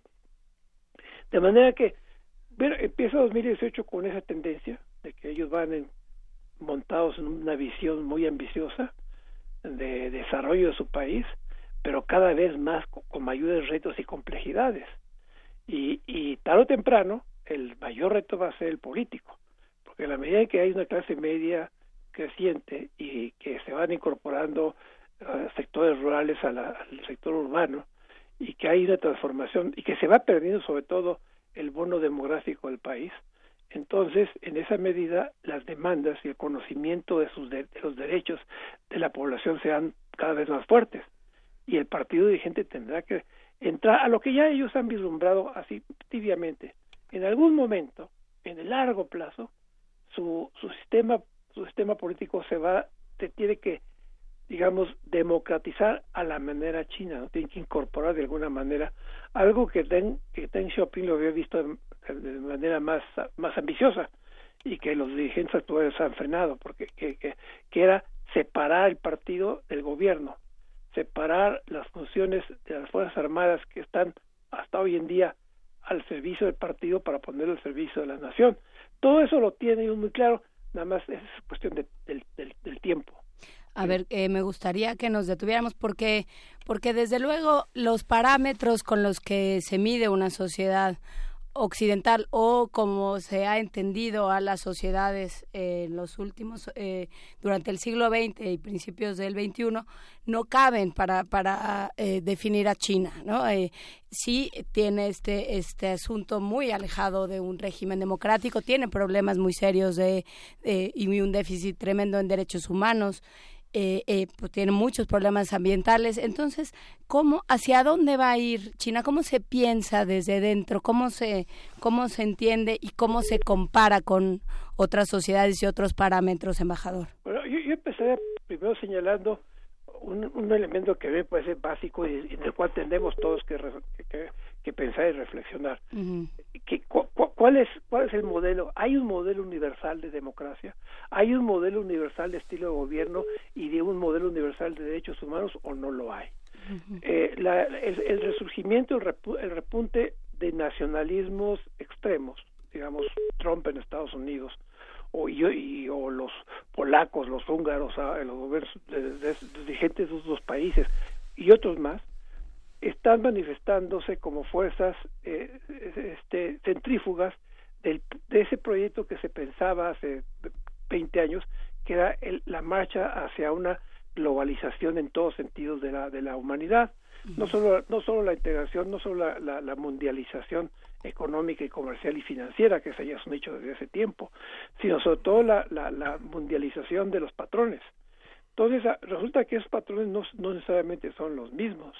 El concepto de derechos humanos, que, que arranca desde la Revolución Francesa y que se, y que se plasma en, ya después de la Segunda Guerra Mundial del siglo XX, se plasma con el surgimiento de la ONU y sobre todo con la Declaración Universal de Derechos Humanos del año de 1960, entonces ahí parecía que se dibujaba un patrón de conducta, un patrón, un valor, un valor, un valor universal, pues que resulta que a lo mejor no lo es tal, porque veamos, y entonces vamos a la pregunta, ¿cómo, ¿qué sienten, cómo, reaccionan? Yo no puedo, eh, nadie puede afirmar qué piensan los chinos ahora, sino simplemente uno toma y eh, eh, toma algunos indicadores, ¿no?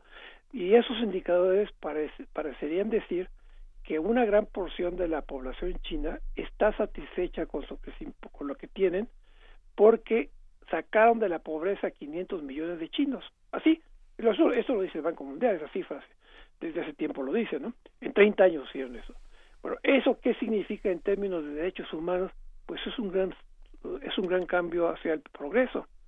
A cambio de eso, pues han impedido el surgimiento de de partidos políticos de oposición, desde luego, pero también mm, ah, constantemente están eh, censurando y parando las redes sociales, que en un país que tiene el mayor número de, teléfonos, de teléfonos celulares del mundo, que tiene un desarrollo enorme en los sistemas de telecomunicaciones desarrollo propio incluso con sus propios eh, con sus propios este, innovaciones tecnológicas y que ya está exportando esa capacidad, tienen constantemente su gobierno que censurar y que paralizar y que cerrar blogs que salen de las redes sociales de, de, ese país. Ahora, eso, eso, implicaría pues una violación para cualquier estándar de, bajo cualquier valor que se considere, pues una, es una, están eh, coartando derechos básicos de la población, de una porción de la población, ¿no? Pero la respuesta a eso es, bueno, pero nosotros estamos construyendo un país nuevo, a un país que no hubiera podido lograr estos alcances simplemente por la simplemente porque el binomio población-territorio es muy desfavorable. China no es rica en recursos naturales, bueno, potencialmente lo es, pero su relación hombre-recursos naturales es muy desfavorable. Entonces, este, el debate va por ahí. Yo, eh, yo como mexicano, yo siempre pienso que nuestros valores finalmente se acogen a ese concepto de democracia eh, representativa occidental, de derechos humanos de tipo occidental, aunque nosotros mexicanos tengamos valores que son previos a los conceptos occidentales, ¿no? Y seguimos manteniéndolos y seguimos explotándolos. Entonces, yo me pregunto y le preguntaría a cualquiera de nosotros, a ustedes, ¿qué sentiríamos nosotros si, por ejemplo, en México se hubiera hecho la realidad el sueño del PRI de ser eficaz cuando en los primeros 70 años de su dominio llevó en México, sobre todo entre 1954 y 1970, a un periodo de crecimiento de 6.4% medio anual, real, y que transformó este país. Si el PRI hubiera sido capaz de, que su sistema interno se recrease y se procrease como una maquinaria eficiente, tal vez seguiría, seguiría gobernando sin la ruptura que tuvo en estos 12 años anteriores, ¿no? Entonces yo me pregunto, nosotros quisiéramos que hubiera en aras del crecimiento del país, la prosperidad y el prestigio mundial, que un solo partido, una una dictadura perfecta como había como lo dijo alguna vez Vargas Llosa, eh, estaríamos contentos con eso o estábamos más contentos con el, con el con el con la con el cambio de gobiernos y, el cambio, y la alternancia política la es la democracia nuestra es suficiente eh, mente valiosa con el solo hecho de que más o menos se respete el voto o tiene que haber otros elementos para que nos sentamos satisfechos, ¿no? Esa es la cuestión que uno se plantea y cuando uno piensa en China, pues sí hay cosas que uno repudia, ¿no? Eh, pero y, y, las otras, a mí lo que me preocuparía de esa de ese debate que es muy difícil de, de, de, desahogar, cada quien tendrá sus orientaciones tanto personales como ideológicas.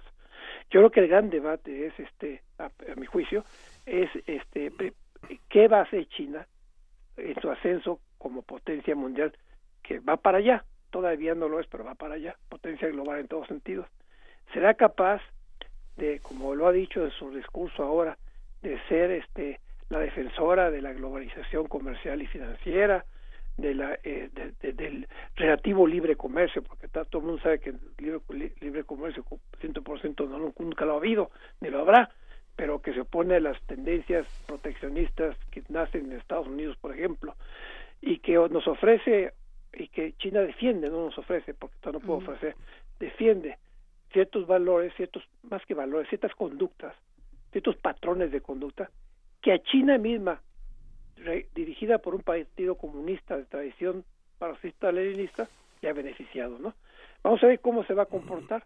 Eh, vienen ahora, eh, eh, próximamente va, va, a haber en Santiago de Chile una, la reunión, la, la, tercera reunión ministerial de China-CELAC.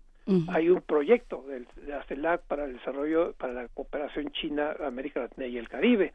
Este un proyecto que salió en 2015, muy ambicioso. El plan es de 2015 a 2019 eh, lo tienen que revisar ahora en Santiago.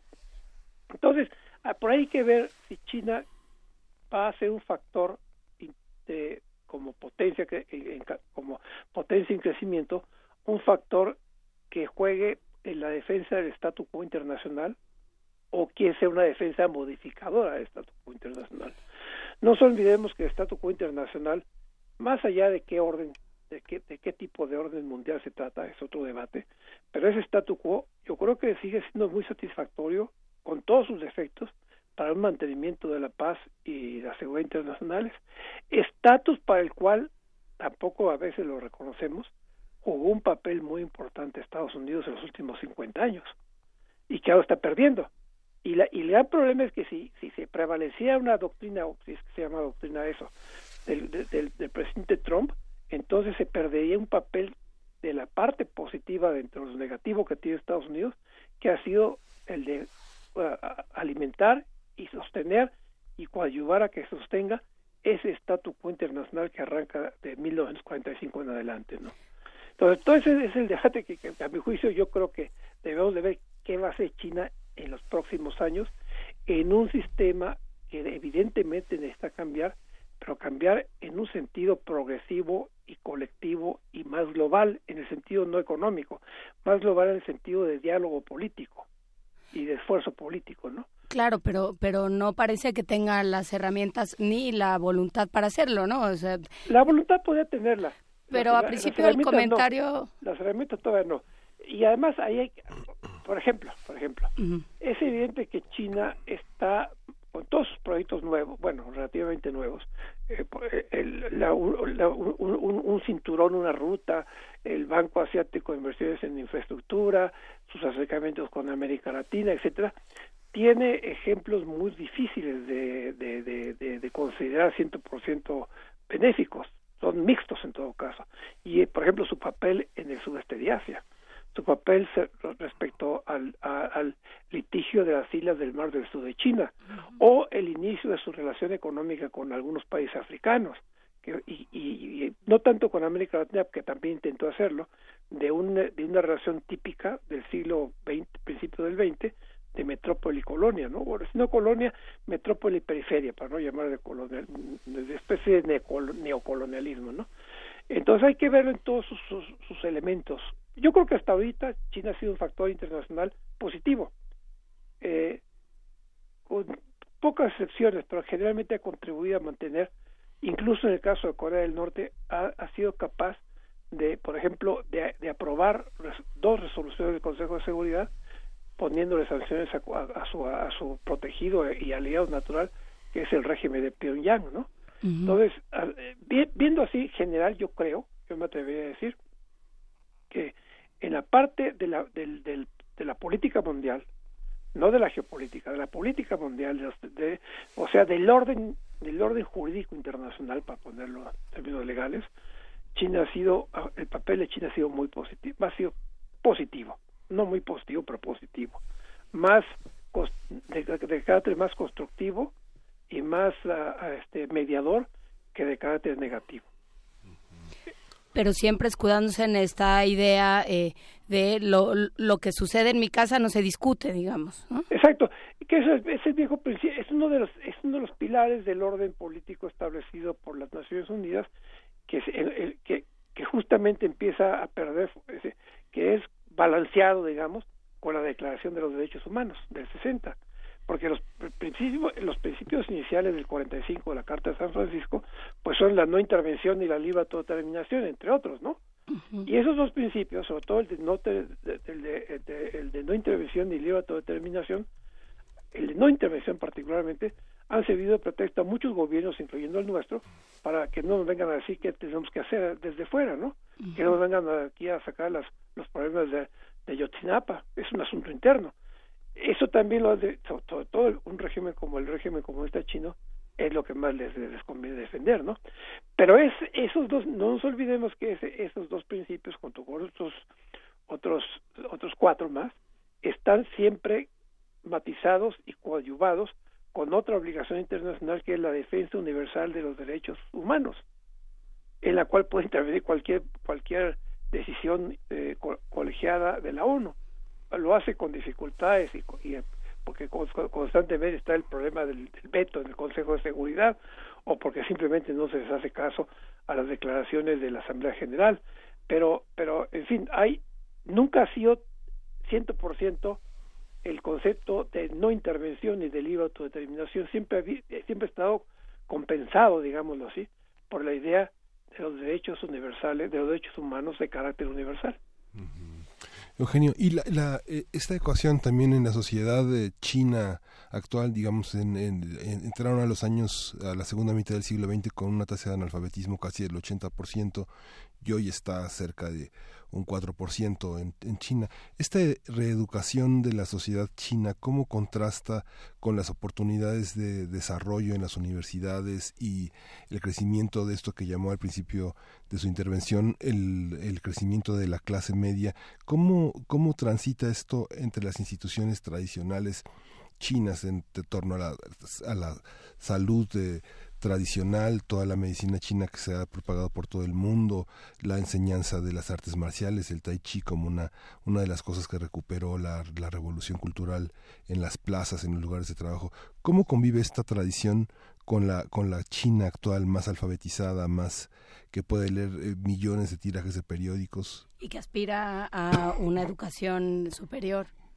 Eh, la, la trayectoria de la política educativa de la República Popular China ha sido está, ha, estado llena de vicisitudes. Mm. Eh, por ahí mencionó la revolución cultural. La revolución cultural fue un, fue un golpe brutal contra la razón y contra la cultura. si, si, algo fue, fue la anticultura.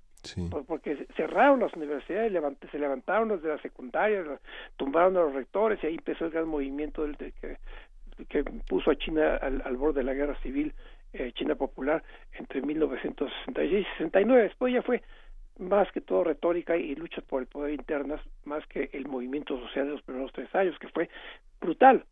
este eh, Eso le produjo a China, esos diez años de, de, revolución cultural, le produjo a China, un, a la República Popular China, un rezago enorme en cuanto a la formación de los cuadros de, la cultura, de los, del, digamos, de los cuadros, primero de, los de los científicos y de, los, los cuadros eh, de ciencias eh, duras y después, desde luego, la cultura. A eso agréguenle la tradición de cómo se forma el comunismo chino.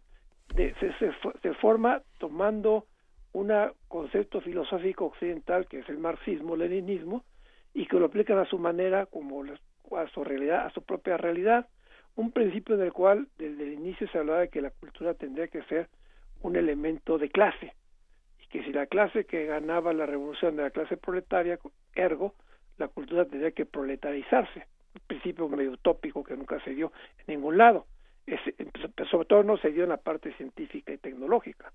Los soviéticos de un principio le metieron mucho dinero a, la, a las ciencias duras, aunque tenían atada la literatura, el pensamiento, incluso las artes, ¿no? Bueno, en el caso de China hubo un rezago enorme por la revolución cultural.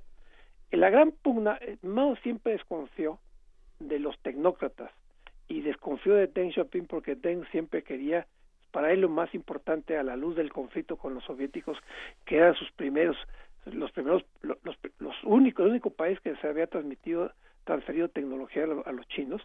Entonces, la idea de, de Deng era que tenían que fortalecer el conocimiento científico para crear la su propia base científica y tecnológica. Y, la, la, segunda caída de Deng fue ese conflicto que con un Mao ya viejo y decadente.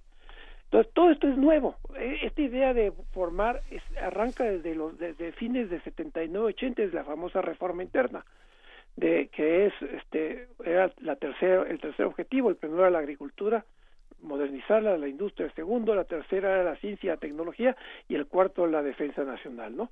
Entonces, esas, es en los últimos 40 años, digamos, 38 años, cuando realmente empieza a aplicarse una política sistemática para ir absorbiendo los mejores talentos en las universidades. Cuando yo llegué a China en, por primera vez en 1971, este, se, acababan de reabrir unos meses antes se habían reabierto las universidades y, y, y, hubo un brote de movimiento otra vez movido otra vez por Mao para para en contra de, la, de los exámenes de ingreso en las universidades se tomó el caso de una de una joven una mujer que que no contestó el examen, le entregó la hoja en blanco, entonces hubo un movimiento del grupo radical maoísta para prohibir los exámenes de ingreso. Y otra vez andaba el estribillo, duró hasta 72, donde decían, la, estamos en contra de la cultura libresca, la cultura las y las masas.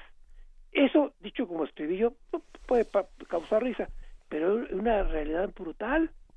No, no se leía, las universidades no tenían bibliotecas, las tenían todas guardadas. Y entonces es el 79, principio de 80, cuando empiezan a reabrir todo esto. Entonces se dan cuenta cómo en, en relativamente poco tiempo han construido otra vez, digamos, se han ido al extremo, al extremo de, de la, de la, de la, del, de la de la cultura base de, de, los mejores, de los mejores exámenes, de los mejores estudiantes, de los mejores becarios, de los mejores, de los que se van al extranjero, que son los mejores estudiantes en las universidades del mundo. Pero esto fue el fenómeno reciente, lo había habido antes en la China antigua o la China nacionalista, pero se había roto entre los años 60, este, 60 y 66, 76, digamos, y, y, empieza a, a renovarse con una, con una cultura de calidad que también tiene muchos elementos de injusticia. En todo caso, lo están absorbiendo, lo están absorbiendo bien, excepto cuando se trata del desarrollo de las, de las ciencias humanas, porque ahí constantemente están revisando, hace dos años, de dos años para acá, otra vez la Academia de Ciencias Sociales de China está revisando la, los currícula del conocimiento en historia eh, contemporánea, en literatura, en filosofía, para combatir lo que ellos llaman la contaminación occidental, ¿no? O sea, como otra vez la lucha para criticar las, la, la, las, las concepciones, los conceptos filosóficos y culturales de eh, burgueses de Occidente. Ya la palabra burgués, eh, burguesía, cada vez es menos repetida.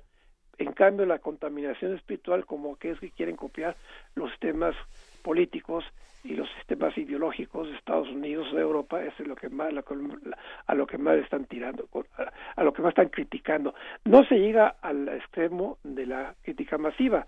Siguen los estudiantes si hay una hay una rama de de, de, filosofía dentro, dentro de la dentro de la academia de ciencias sociales que está haciendo su trabajo pero internamente están constantemente criticándose no entonces es es bien es muy complejo el avance en ese orden, en el frente del conocimiento de las ciencias humanas, el avance de China es muy irregular. De pronto da, empujan mucho y de pronto se, se, se, se, se estancan, ¿no?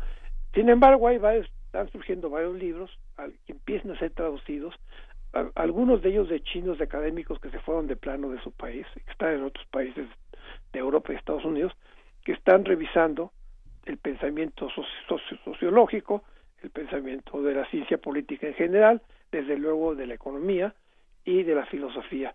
Y hay, un, hay, una, hay un, una lucha constante de autocrítica, pero constantemente intervenida por el gobierno, por el Partido Comunista en particular. ¿eh? Eh, para ponerles una idea, un ejemplo, el, el, el Partido Comunista en sus órganos centrales, en el Comité Central, tiene una escuela, una escuela para formación de cuadros, la Escuela Central del Partido. Bueno, la Escuela Central del Partido hace 30 años abrieron una, una rama para estudiar administración de empresas, ¿no? Esa rama sigue trabajándose muy bien. En cambio, cuando se metieron la, cuando abrieron la, la, dentro del partido empezaron a estudiar derecho, porque los las escuelas de derecho que, que, que, que con la formación del, de China popular casi habían desaparecido y que en la revolución cultural las, prohibieron de plano, cuando tuvieron que abrirse la economía, tuvieron que generar cuadros de, abogados, entonces tomaron, llegaron cientos de profesores, sobre todo de Estados Unidos, para abrir escuelas de derecho tipo derecho constitucionario en China. Entonces, ahora resulta que todo ese, ese interés por los abogados, los ahí, ahí surgieron los abogados defensores de derechos humanos. Varios de ellos los han arrestado. No diré que por cientos ni por miles, pero varios de ellos que son muy representativos los han arrestado. Los, han, están, están, los tienen sentencias de dos o tres años de cárcel. Entonces, la pugna es muy difícil y el, la Escuela Central del Partido sigue formando administradores, le interesa mucho eso, tiene que formar abogados porque si no, no pueden litigar los, los, el derecho corporativo, tiene que formar banqueros, pero al mismo tiempo se oponen a que se formen, digamos, eh, este, vamos, ¿cómo vamos a discutir del, del, del, del, del, del, del, siglo del siglo de las luces para adelante?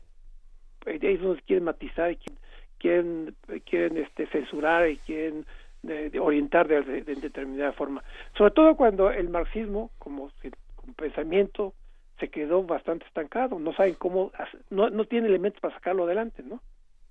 E, ese es lo, es lo que uno, por lo menos yo me atrevo a ver en, el proceso de asimilación de una población enorme para formar a las universidades. No pueden ir más, pues tienen que poner, tienen que poner más número, tienen que, tienen que poner eh, exámenes muy muy duros para poder hacer, muy difíciles para poder seleccionar calidad más que cantidad, ¿no? Bueno, pues muchísimas gracias, embajador Anguiano, eh, Eugenio Anguiano. Sabemos que, que se tiene que ir, pero le agradecemos muchísimo esta... A ustedes les agradezco mucho y a su paciencia y, agradezco sobre todo a, a, su, a su público que, que de la universidad, nuestra, nuestra radio que tanto queremos.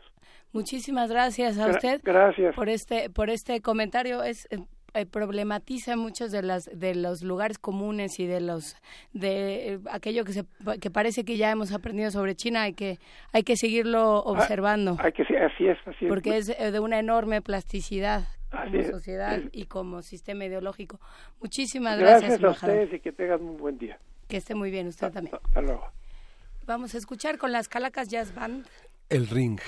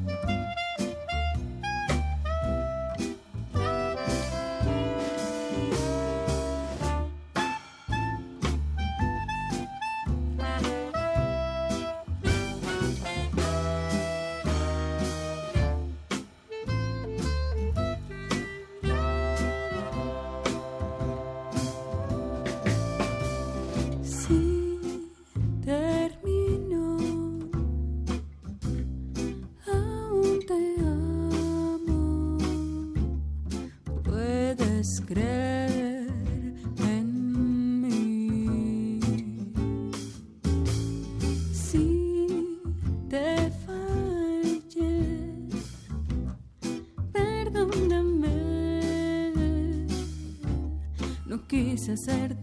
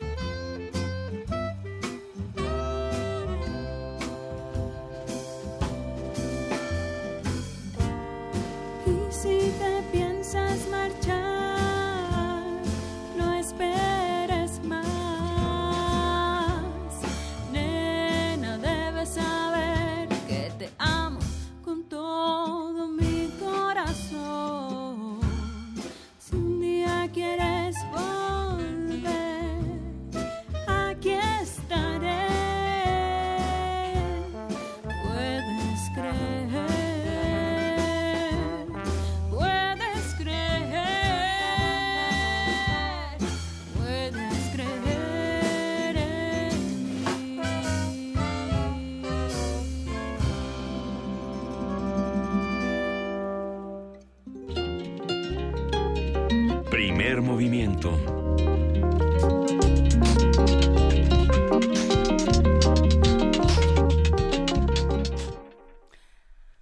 De la mañana con 58 minutos y nos traen de, vuelta al aire con esa bonita consigna de ahí hagan tiempo hasta que sea la hora. No, nos quedamos hablando fuera del aire, eh, Miguel Ángel, sobre el tema de, eh, de cómo China se ha adaptado de manera tan, pues, aparentemente tan sencilla a un, a un mundo capitalista ¿no? y cómo ha, ha podido conjuntar una tradición dinástica, una tradición eh, pues eh, muy muy pareja y muy em, muy autoritaria a un mercado eh, Sí. que cada vez pide más. ¿no? Y los sinólogos más importantes de Flora Botton hasta Burton Weston señalan que el autoritarismo, eh, la, la monarquía ha permitido que la sociedad sea dócil. ¿no? Una de las mayores libertades que ha pedido la sociedad china es justamente la libertad de tener hijos. Sí, y creo que tiene mucho que ver con las lecturas que se hagan de la de la historia de China en el siglo XX, por supuesto, y pues lo que lo que ha sucedido ahora. Pero bueno, lo seguiremos conversando. Por lo pronto nos vamos a la tercera hora de primer movimiento. ¿Qué vamos qué van a traer los Reyes? ¿Qué vamos a leer? Todo eso lo vamos a platicar en un momento más. Regresamos. Tienen cinco minutos. Primer movimiento. Hacemos comunidad.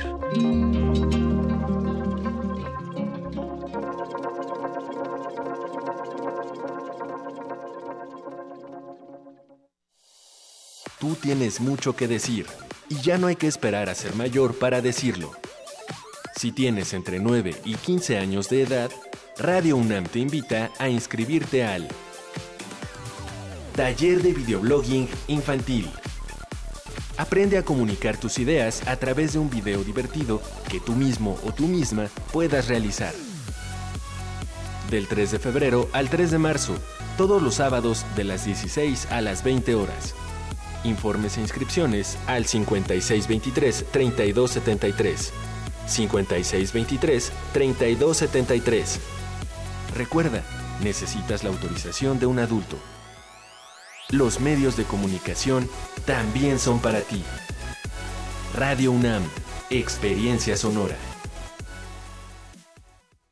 El proceso electoral de 2018 ya empezó y será el más grande en la historia de México hasta hoy. Formar parte de estas elecciones no solo con mi voto, sino también como observador electoral me llena de orgullo. Podré fortalecer la democracia verificando directamente todas las actividades de principio a fin. Tú también, como cualquier otro ciudadano, puedes ser observador electoral. Participa para tener unas elecciones limpias, justas y transparentes. Conoce más en INE.mx. Porque mi país me importa, participo y fortalezco nuestra democracia. Instituto Nacional Electoral. INE.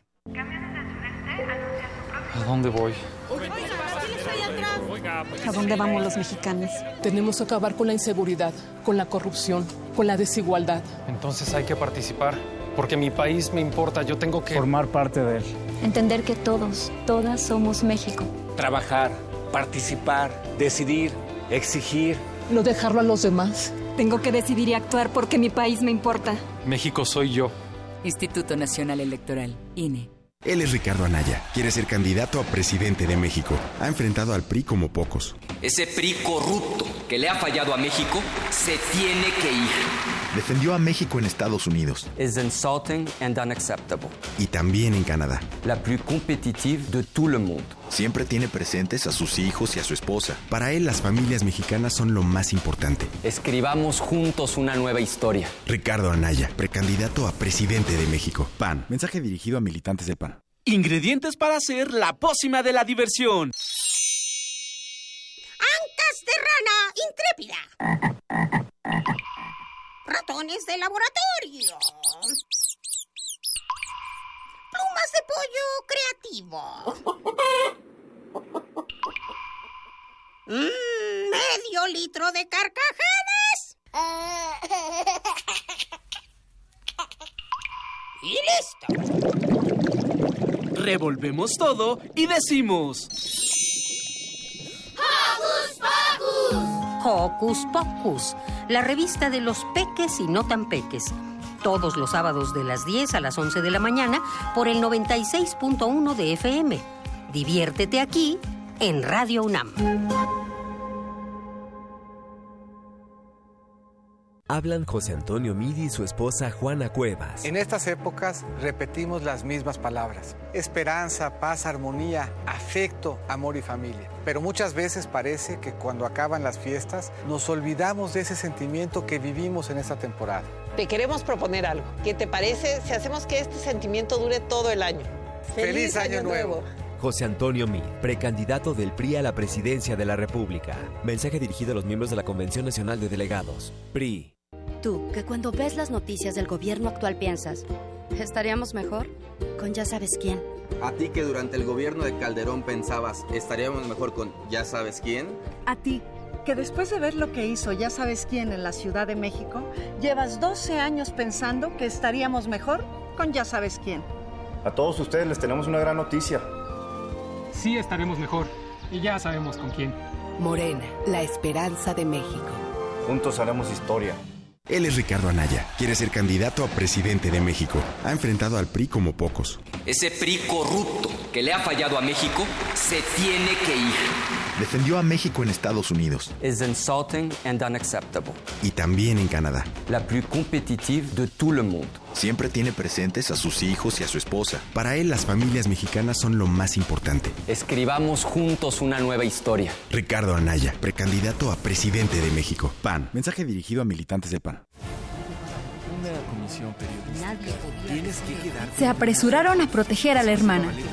Vi que Dorotea cambiaba de color una o dos veces.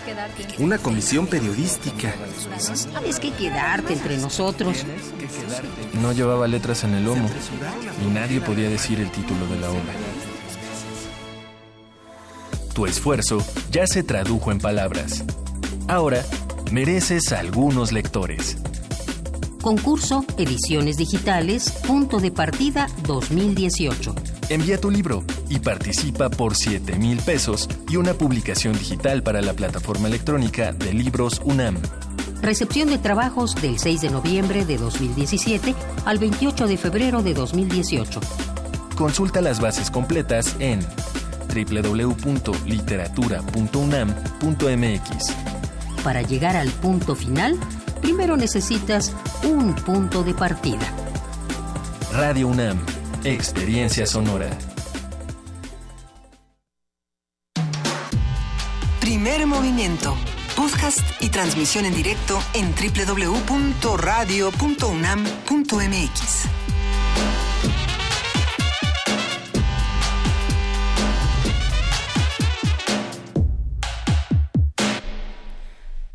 de la mañana con seis minutos ya estamos empezando esta tercera hora de primer movimiento que conste que les avisamos que tenían cinco minutos para recitar la tabla del cuatro en su cabeza para, para hacer lo posible para que no se les murieran las neuronas que puede provocar que se les mueran los este los bonitos anuncios y avisos de nuestros bueno de los precandidatos de los diferentes partidos sí tan creativos ¿no? Tan creativos que apelan a un discurso profundo, a una este, a una plataforma interesante sobre qué se quiere, qué idea de país eh, se tiene, pero bueno, pues en fin, es lo que hay. Por lo pronto, venturosamente no es lo único que hay, también existen otros espacios, existen otras posibilidades y desde luego existe la poesía. Nos vamos, nos vamos Frida, a escuchar poesía necesaria. Primer movimiento.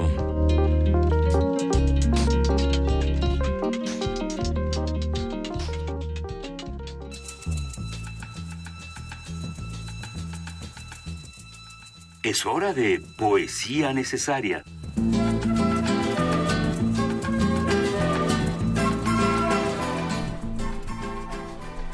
Es hora de poesía necesaria, Miguel Ángel. Sí, la cultura china siempre ha estado presente en, el, en, la literatura mexicana, en la cultura mexicana, desde la parte académica, en los estudios de China, Asia y África en el Colegio de México, hasta en nuestra, este, nuestra casa de estudios. Y también en el medio intelectual. Octavio Paz ha sido uno de los representantes importantes, aunque hay que decir también que Salvador Elizondo, Juan José Tablada, que han indagado sobre los grandes pensadores chinos. Y hay un, hay un trabajo, una diversión unas versiones y diversiones que hizo Octavio Paz en algún momento en el que pensaba sobre el cuando publicó Sendas Yoku de Matsuo Basho, cuando hizo Vislumbres de la India y que puso también eh, la reflexión sobre la poesía china. Hizo unos ejercicios sobre Li Po, Sun Tung Po y de la mayor poeta china que es Li Chao, que dan una idea del lirismo, el humor y la melancolía que está en, en un sitio que se llama beyond39.com en el que se dedica un amplio, una amplia visión sobre China. En esta voy a leer tres poemas, el, primero es Lipo, que se llama El Santuario de la Cumbre. Dice, la cumbre, el monasterio. Ya es la noche, alzo la mano y toco las estrellas. Hablo en voz baja, temo que se despierte el cielo. De Sun Tung Po, cuatro poemas sobre la pintura, cuando Yuko pinta. Cuando Yuko pinta bambús, todo es bambú, nadie es gente. Dije que no ve la gente, tampoco se ve a sí mismo, absorto, bambú se vuelve, un bambú que crece y crece. Ido Chuanse, ¿quién otro tiene este poder de irse sin moverse? Y por último este poema de Lin Ching Chao, que es un poema sin título, dice El viento cede, fragancia de pétalos caídos hace poco, el vaho de la tierra, avanza la mañana y me cansa peinarme, todo está igual, pero él se ha ido y todo está vacío. Las palabras traicionan, habla mejor el llanto. Dicen que en dos arroyos todavía la primavera es primavera. Flotar allá, mecida por las aguas, pero con tanta pena, mi frágil barco se hundiría. Primer movimiento. Hacemos comunidad.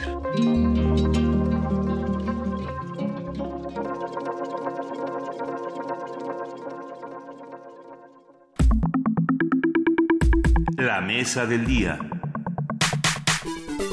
El año pasado fueron publicados libros para el sector infantil y juvenil que abordan distintos temas como el feminismo, los derechos de las mujeres, en títulos como Cuentos de buenas noches para niñas rebeldes, mujeres de ciencia o Cuando las niñas vuelan alto. Otros títulos abordan la sinrazón de la guerra como Waterloo Trafalgar, algunos hablan sobre la inmigración como El Rey del Cielo y otros sobre el racismo como Sweet Sixteen. El año pasado también fueron publicados libros de poesía ilustrada en México, como Malaika de Ramón Iván Suárez Camal y Carla Mo, Camino de Plata de Gilda Rincón y Bárbara Sansó, y Bárbara Sansó, Un ajolote me dijo de María Baranda y Armando Fonseca García, así como Los hermanos Zapata de Torgeir Rebolledo Pedersen y Lilian Broker. Otros títulos son Santo Remedio de Ernesto Lumbreras y Flavia Zorrilla Drago, la casa de mis abuelos de Germán Argueta y Rosy Aragón, Esto que brilla en el aire de Cecilia Pisos y Ana Pez, Máquinas imaginadas de María Baranda y Santiago Solís, El interior de los colores de María José Ferrada y Rodrigo Marín Matamoros, y Mexic, el nombre del barco de María José Ferrada y Ana Peñas. Conversaremos sobre libros para niños que plantean otra forma de ver el mundo, recomendaciones bibliográficas y posibles formas de compartir el acto de leer. Y para ello nos acompaña Luis Telles Tejeda, promotor de lectura y eh, pues amigo de este espacio. ¿Cómo estás, Luis? Bien, bien, gracias. Muy contento de estar con ustedes, Miguel Juan Inés. Pues, ¿cómo, ¿cómo empiezan los libros este año? Pues más bien termina el 2017, ¿no? Generalmente este inicio de año es como la colita de las novedades que salieron en las ferias, en, tanto en la FILIG como en Guadalajara. Y pues bueno, es una oportunidad para que los Reyes Magos pongan atención en que los libros también tienen que estar en los zapatos la mañana de mañana, ¿no? Por supuesto. ¿Cómo que traes? A Bueno, traigo un montón, bueno, no tantas, pero traigo buenas cosas para niños pequeños, para grandes, para compartir. Mira, acá está Todos vieron un gato un este álbum de Brenda Wenzel publicado por Letra, una editorial chiquita que está haciendo sobre todo álbumes europeos este bastante eh, arriesgados. Y este es un, un, libro que es muy sencillo eh, en el que pues todos van viendo un gato que va pasando por el por el camino. Lo ve un niño pero también lo ve el, el, perro, ¿no? Y cada, cada doble página va cambiando la perspectiva y el tipo de ilustración porque pues los animales ven distinto que los seres humanos, ¿no? Un zorro ve distinto que un perro, este, una abeja que hay por allá, este, también ve distinto, ¿no? O sea, un ratón ve al gato como pues el predador, ¿no? Y la abeja pues lo ve este, defragmentado, ¿no? Entonces es un libro muy bonito, aparentemente muy sencillo, ¿no? Sobre el camino de un gato a lo largo del camino, pero que eh, pues me parece que esta cuestión de los cambios de punto de vista son muy interesantes. Claro, y se presta para discusiones interesantes sobre, eh, desde la óptica. Sí, desde cuestiones que tienen que ver con física o biología hasta cuestiones filosóficas, ¿no? ¿Es mexicana? Eh, la editorial es mexicana, el libro no, bueno, el, original no es mexicano, me parece que es alemán. ¿Qué más? Eh, traemos, bueno, de, los que mencionaste, por ejemplo, están Los Hermanos Zapata, que es un libro pues muy interesante, que es una ópera una ópera escrita por Torje Rebolledo, un noruego bueno, con ascendencia mexicana, pero finalmente noruego, que hace una ópera sobre un par de gatos que pierden a su madre y entonces deciden migrar a los Estados Unidos desde México. Y a quienes en el desierto les pasa todo lo que les pasa a los migrantes en el desierto, ¿no? Se encuentran con un coyote, se encuentran con dealers de droga, y con todo eso tienen que lidiar y bueno, lo interesante acá, bueno, aparte del tema, es que es una ópera, entonces cada personaje tiene una tipografía distinta y este así puede ir uno siguiendo la historia que está dada en los diálogos, ¿no? Como en la ópera, no no es no es digamos no hay un narrador, sino que la, los diálogos van contando la historia y bueno, las ilustraciones a mí me parecen geniales, retratan a México sin ser folcloristas, ¿no? Es una mirada eh, un poco extraña de México, pero una mirada eh, interesante. Y lo mismo, ¿no? Es un libro que habla, es una fábula de un par de gatos, pero al situarse en el contexto, pues, de la migración, permite también hablar de, de estos temas, ¿no? De, de la migración, pero sobre todo creo que de la violencia y de la ausencia, de la muerte, eh, del desamparo. Del desamparo, del, del total desamparo en el que están los migrantes y que al final de cuentas estamos también eh, los mexicanos, ¿no?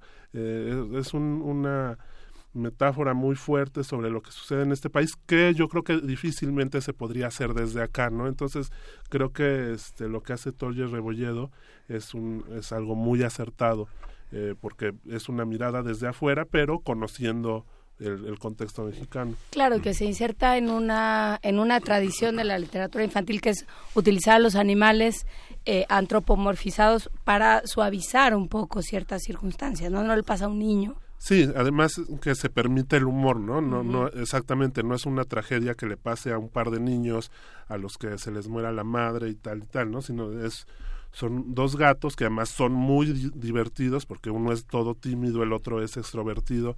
Eh, y eso hace que pues, se pueda ver desde esta perspectiva y que incluso se pueda este, leer una historia sin ir mucho más allá, ¿no? Que también se vale y que también es este, parte del, de, los este, objetivos de la literatura, ¿no? De repente. Luis Telles trae varios libros, pero estamos sentados, eh, Juan Inés y, yo estamos uno al lado del otro y Luis Telles está enfrente de nosotros y nos muestra los libros. tal vez como, tal vez como, tal vez como, tal vez como si fuéramos unos niños que están viendo. Es que hay una, hay una parte de los libros, Luis, que, este, ¿dónde leen los niños? ¿Cómo, cómo leer eh, con ellos? Uno como adulto les ofrece el libro, lo abre de par en par frente a sus ojos, y uno tiene dos, tres niños, cinco niños enfrente, y se aprendió previamente el contenido del libro. ¿Cómo, cómo ofrecerlos? ¿La industria editorial piensa en eso para tener libros en los, en la, en los coches que llevan... Eh, estos asientos para los niños donde van muy asegurados pues ¿Dónde, ¿Dónde se lee? Pues yo digo que hay que leer donde, se pueda, ¿no? O sea, y que, y que los niños tienen que tener acceso a los libros en todos lados. Es decir, sí hay que llevar libros en el coche, ¿no? Para que ellos los vean, pero pues también algún libro para que este si hay dos adultos en el en el coche pues uno maneje y el otro de repente les pueda leer por ejemplo traigo acá esta edición del príncipe feliz de de Oscar Wilde, de Libros del Zorro Rojo, mm. que, pues, bueno, ahí si quieren, véanla para que, no, cosa no les presto los libros. Este, es una edición muy bonita, pero además son estos cuentos que no son tan largos, pero que a lo mejor... son bien deprimentes casi eh, todos. Bueno, los, de, los, de, los del Príncipe Feliz sí, pero que también, pero la forma en que están contados me parece que bueno, no les quita lo depresivo, pero sí les imprime una calidad estética muy importante que a, la que los niños tienen que tener acceso. Y por ejemplo, me imagino a una familia yendo a la escuela en la que de pronto la mamá saca este libro, que a lo mejor es un libro que un niño de ocho o nueve años no va a tomar por sí mismo y bueno, lee un cuento de, de, Oscar Wilde y ya llegaron a la escuela y ya leyeron un cuento de Oscar Wilde, ¿no? Así puede hacer con fábulas de Sopo, con mitos griegos, con, ¿no? Es decir, hay que aprovechar todos los momentos para, pues en vez de irnos peleando, ir leyendo, ¿no? Sí, que también eh, parte de, eh, de lo que de el objetivo, uno de los objetivos de, este, de estos trabajos de leer con los niños, que es que aprendan que, que hay que modelarles cómo es el ser lector, ¿no? En algún momento lo, lo escribe Felipe Garrido. Bueno, pues uno aprende a que a que va por la vida con su libro y entonces si te toca fila en el banco, si tienes que ir a hacer un trámite, si eh, de pronto el metro no avanza o pasas mucho rato en el metro, lo que sea, bueno, pues tienes un libro. Sí, que además la literatura es una forma de eh, hacer que el tiempo transcurra distinto, ¿no? Es decir, pues si estás en la fila del banco, estás esperando horrorosamente en el banco, pero puedes, tú, tienes el poder de transformar ese momento, ¿no? De, de hacerlo eh, mucho más ligero, aunque estés leyendo lo más denso. Eh, y en ese sentido sí creo que, que, los niños tengan acceso a libros en todos lados, creo que es este importante, ¿no? Para que también vayan aprendiendo que hay distintos tipos de, de, libros, ¿no? Que hay libros a lo mejor que ellos no, a los que no pueden acceder por sí mismos y si necesitan cierta mediación, pero hay otros que, que ellos pueden traer y presumirle a sus amigos y este eh, jugar con ellos incluso, ¿no? O sea, estos álbumes este, de buscar cosas, ¿no?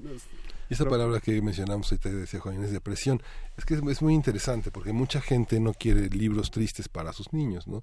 Hay un psicoanalista inglés muy interesante que se llama Dan Phillips, que trabaja justamente en este centro de eh, Melanie Klein y Anna Freud, donde estuvieron en Londres, donde dice que poner atención es lo más difícil, pero estar preocupado es mucho más difícil, es el siguiente paso, preocuparse por los demás, tener una preocupación. Sí, bueno, además, finalmente la tristeza, la alegría, todas las emociones que aparecen en los libros aparecen ya modeladas, ¿no? Aparecen además ya tratadas. Entonces, es una forma de enfrentarse a, estas experiencias humanas, ¿no? enfrentarse al miedo, enfrentarse a la soledad, enfrentarse a la tristeza en algo que ya está acabado y que no te está sucediendo, ¿no?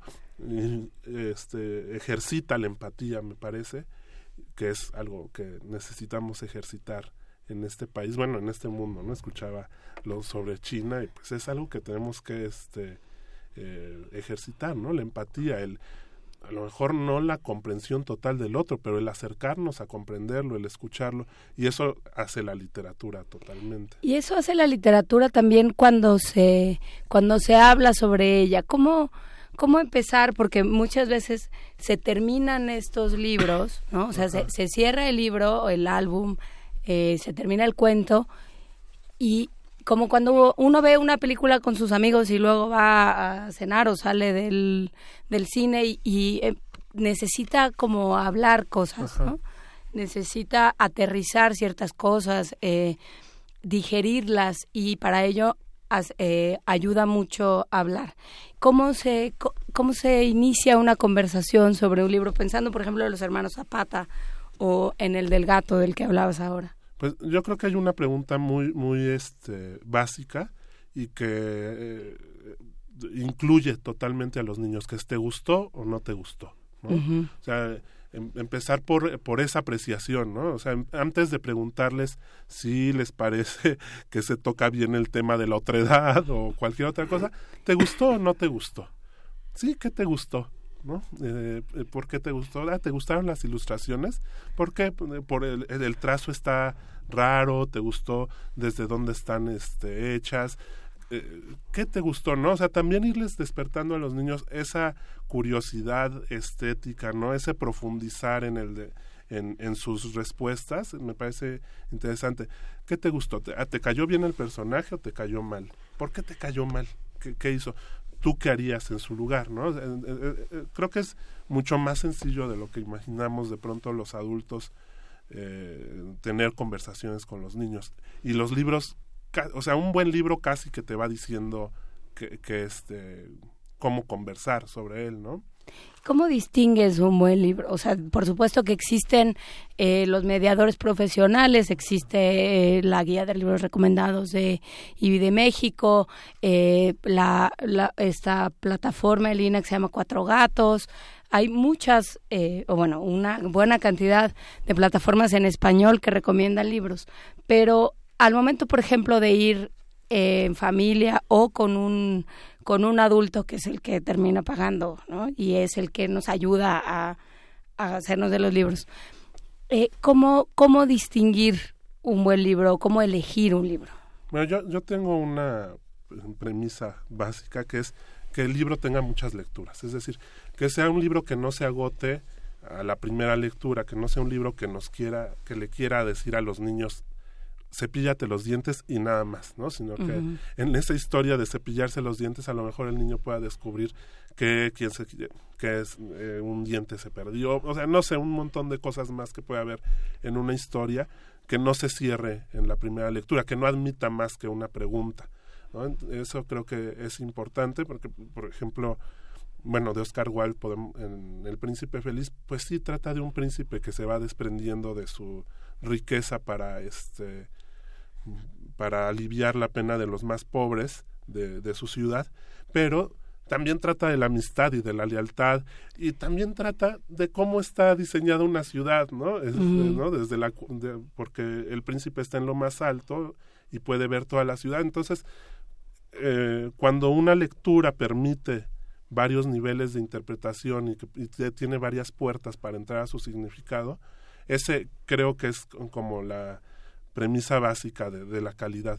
Después, bueno, que tenga un lenguaje interesante, rico, que no sea de todo hito, ita, ¿no? Este, eh, que, que, le permita a los niños conocer más palabras, pero que tampoco lo atosigue con palabras que palabras y este estructuras eh, eh, lingüísticas que no, no son necesariamente las que él utiliza, pero que tampoco utilice nada más las que eh, se usan ¿no? todos los días.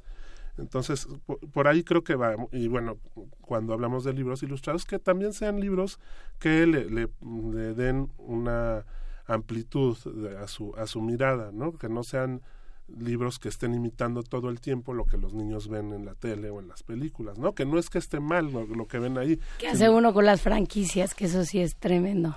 Bueno, que es lo primero que reconocen. Ajá, e, eso yo creo que está bien, ¿no? Que, que haya esos libros, porque además de pronto es lo que ellos quieren. Cuando van a la librería lo reconocen, está bien, está bien que se reconozcan en sus libros.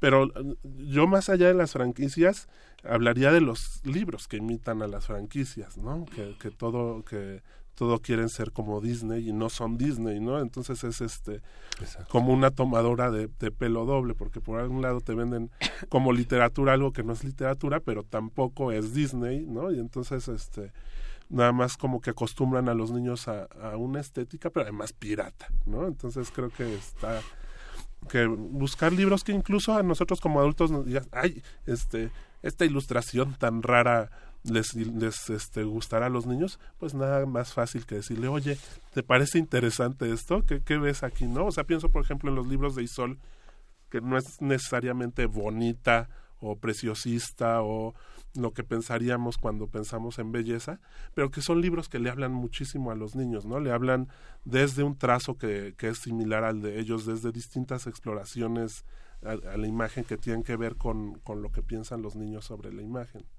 Sí, a mí de Isol el que me encanta es intercambio cultural. ¿no? de un niño que está tirado de vacaciones, como están muchos ahorita, este pegado a la tele y entonces decide irse eh, a hacer un intercambio con un con un elefante y entonces el niño se va a la selva y el elefante se queda viendo la tele. Es eh, está en el fondo de cultura en a la orilla del viento a la orilla del viento sí. Intercambio cultural de Isol pero casi digamos todo Isol vale la pena no sí sí Isol y, y, bueno digamos que uno de, de, los padres estéticos de Isol que es Wolf Elbruch eh, que es el de la gran pregunta o este libro fabuloso que es eh, Pato y la muerte, que, que, es un libro muy duro, a lo mejor a los adultos nos parece muy duro, porque trata justo del encuentro entre un pato y la muerte que viene por él, Y, el pato es un poco como Francisca la Muerte, que le dice, no, espérame, ahorita. Sí, ahorita. Y la muerte entra en conflicto, ¿no? Eh, eh, un libro muy bonito, pero muy difícil, este, tanto visualmente como el, el contenido, pero creo que es un libro que tienen que tener los niños cerca, ¿no? O sea, exíjanlo en su biblioteca, ¿no? Porque es un libro caro. Es un libro caro, pero vale la pena y, y vale la pena para conversarlo también. ¿Qué más tienes por Traemos, bueno, dijiste este de María Baranda, ilustrado por Armando Fonseca, que es Un ajolote me lo dijo, que son poemas eh, casi todos sobre animales mexicanos. Poemas muy sencillos, poemas eh, muy sencillos no solo en, la cuestión estructural, sino que las imágenes a las que evocan son bastante eh, cercanas. no sé si a la experiencia de los niños, pero ya muchos de los niños de esta ciudad y bueno, de las metrópolis de este país son, lejanos a los animales, pero eh, digamos están en el imaginario mexicano estos animales, ¿no? Y entonces María Baranda eh, los evoca bastante bien en este libro, los evoca eh, con cierta incluso dulzura, ¿no? Que de pronto también hace falta, ¿no? Esa dulzura para hablarle a los niños. Sí. Sí, tenemos, vamos a hacer una, una pequeña pausa, una pausa que llamamos aquí dramática porque nuestros radioescuchas de AM se quedan con su programación habitual y nosotros vamos a continuar en primer movimiento con esta, con, con primer movimiento hasta las 6 de la mañana.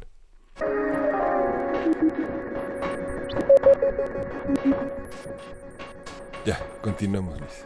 Regresamos, Luis. Eh, hablabas de la importancia de la dulzura, que no es lo mismo que la cursilería. No, no, no, es lo mismo, ¿no? La dulzura es también cierta empatía con los niños, ¿no? Saber que necesitan la compañía, necesitan el abrazo, necesitan escuchar las palabras dulces, ¿no? Escuchar las palabras eh, de pronto suaves para pues saberse queridos, saberse estimados y conocer también que esa es una posibilidad humana, ¿no? el pues llevarnos bien, llevarlos tranquilos, ¿no? Este, suavecito. Muy bien. ¿Qué más tienes por ahí? Traigo, mira, eh, descubrí en la FIL este, que es Churubusco, de este, de la cifra editorial. De la cifra editorial. Tiene cosas muy interesantes. Estuve platicando con ellos en la FIL. Ajá, e, es, es una novela gráfica sobre un soldado estadounidense que llega eh, como parte de la invasión yanqui en 1847 y que de pronto pues se da cuenta que pues ni su ejército ni su país son lo que él pensaba este que la guerra no tiene el sentido que eh, se, se, se, promueve no y pues de pronto queda en esa encrucijada no de seguir apoyando a su ejército unirse a los del batallón de San, de San Patricio o, qué onda, ¿no? Y es una novela gráfica que aborda este capítulo de la historia mexicana, pero que va mucho más allá de, la historia, ¿no? Es realmente una historia sobre un hombre que tiene que tomar una decisión y me parece muy interesante que se esté haciendo este tipo de trabajo ya aquí en México. Sí, y vale la pena echarle un ojo porque por, también por el tratamiento gráfico, ¿no? Está todo hecho a lápiz, tiene de pronto una tinta, plastas de color, pero muy, muy tenues y muy esporádicas. Y, y bueno, pues sí, eso también le da una eso también es otra forma de narrar. Sí, yo creo que es, es un libro no es tan para niños, digamos, para adolescentes, para chicos de secundaria, pero también para Reyes Magos que amen la, la, historia de, de, México, yo creo que les va a gustar mucho. También de la cifra, esta novela gráfica pequeña que es Salón Destino, ah, que es muy divertida, es una este, novela de amor que este, sucede en un salón de baile y que reivindica el baile, ¿no? Ante los ojos de, de los niños que de pronto pues el pues todos bailamos pero muy pocos reconocemos que, que nos gusta y que lo hacemos. Y me parece una novela muy divertida. Eh, claro el formato es más pequeño es más breve eh, y creo que eh, a los a los chicos que están en este momento de ay, es que no me gusta leer, este, es que no me gustan los libros, acercarles materiales así, que eh, esta no tiene eh, casi palabras, bueno, no tiene, ¿no? En realidad, eh, puede ser muy interesante, ¿no? Porque además es un reto. ¿No te gustan los libros? Pues a ver, échate este. Eh, pues, y cuando lo terminan, pues ya leyeron, ¿no? Ya leyeron una, una historia, claro, no, no, no leyeron letras, pero sí eh, interpretaron una historia y pues bastante divertida. Y yo no soy nacionalista, pero creo que sí es importante apoyar este, este trabajo mexicano, porque si no también nada más estamos recibiendo imágenes de otros lados, ¿no? Que no tienen necesariamente un anclaje en, en, lo que nosotros estamos viviendo y para cambiar lo que estamos viviendo pues tenemos que observar miradas que, son de acá. Sí, que también eso tiene que ver con eh, la accesibilidad, el acceso y, y la posibilidad de estar cerca y de adquirir estos títulos, porque bueno, tú entras a cualquiera de las librerías de cadena y te topas con eh, una mesa de novedades que tiene los libros de las eh, de, los grandes grupos editoriales ¿no? y, es muy complicado salirte de, de, ese embrujo y salirte como de esa pues ese coto de poder que tienen las grandes editoriales que, tienen libros interesantes no que tienen libros eh, o sea Roald Dahl no lo conoceríamos en México si no fuera por, por Santillana y qué bueno que lo traen. Pero pues eso va avasallando también a, a, las pequeñas este, editoriales que sí hacen cosas con una mirada más, este, más cercana a la realidad de los niños mexicanos. Traigo, del naranjo traigo dos cosas. El fantasma de la casa del lago de Ana Romero y también ilustrado por Armando Fonseca una novela eh, trepidante, una novela que empiezas a leer y, te quieres seguir leyendo, de una chica, eh, una niña y su padre, a quienes abandona la madre, ¿no? Entonces se va la madre y ellos pues tienen que continuar su vida juntos y ella un poco va adquiriendo el papel de pues de la que le jala las orejas al papá porque el papá es un despistado medio hippie este le dice cómo la tiene que mandar a la escuela, etcétera, etcétera. Y de pronto aparece el misterio, ¿no? Que le da nombre, que es el fantasma de la casa del lago, e ir descubriendo, pues si ese fantasma existe, si, si es una metáfora de algo, ¿qué pasa ahí? Me parece uno de los hallazgos interesantes del fin de año, este, que haya pues ya autores mexicanos despegando hacia cosas mucho más profundas, ¿no? No solo historias interesantes y divertidas, sino que también eh, pues problematiza, ¿no? La realidad de los niños. Sí, hay que decir que Ana Romero además de ser una narradora muy solvente, es una muy buena lectora y eh, seguidora del género negro, del género policíaco, del, del género de misterio y de terror. Tiene esta novela que eh, a mí me gusta mucho, que ganó el premio, me parece que ganó el premio Norma Funda Lectura, que se llama Un gato en la oscuridad, un gato loco en la oscuridad.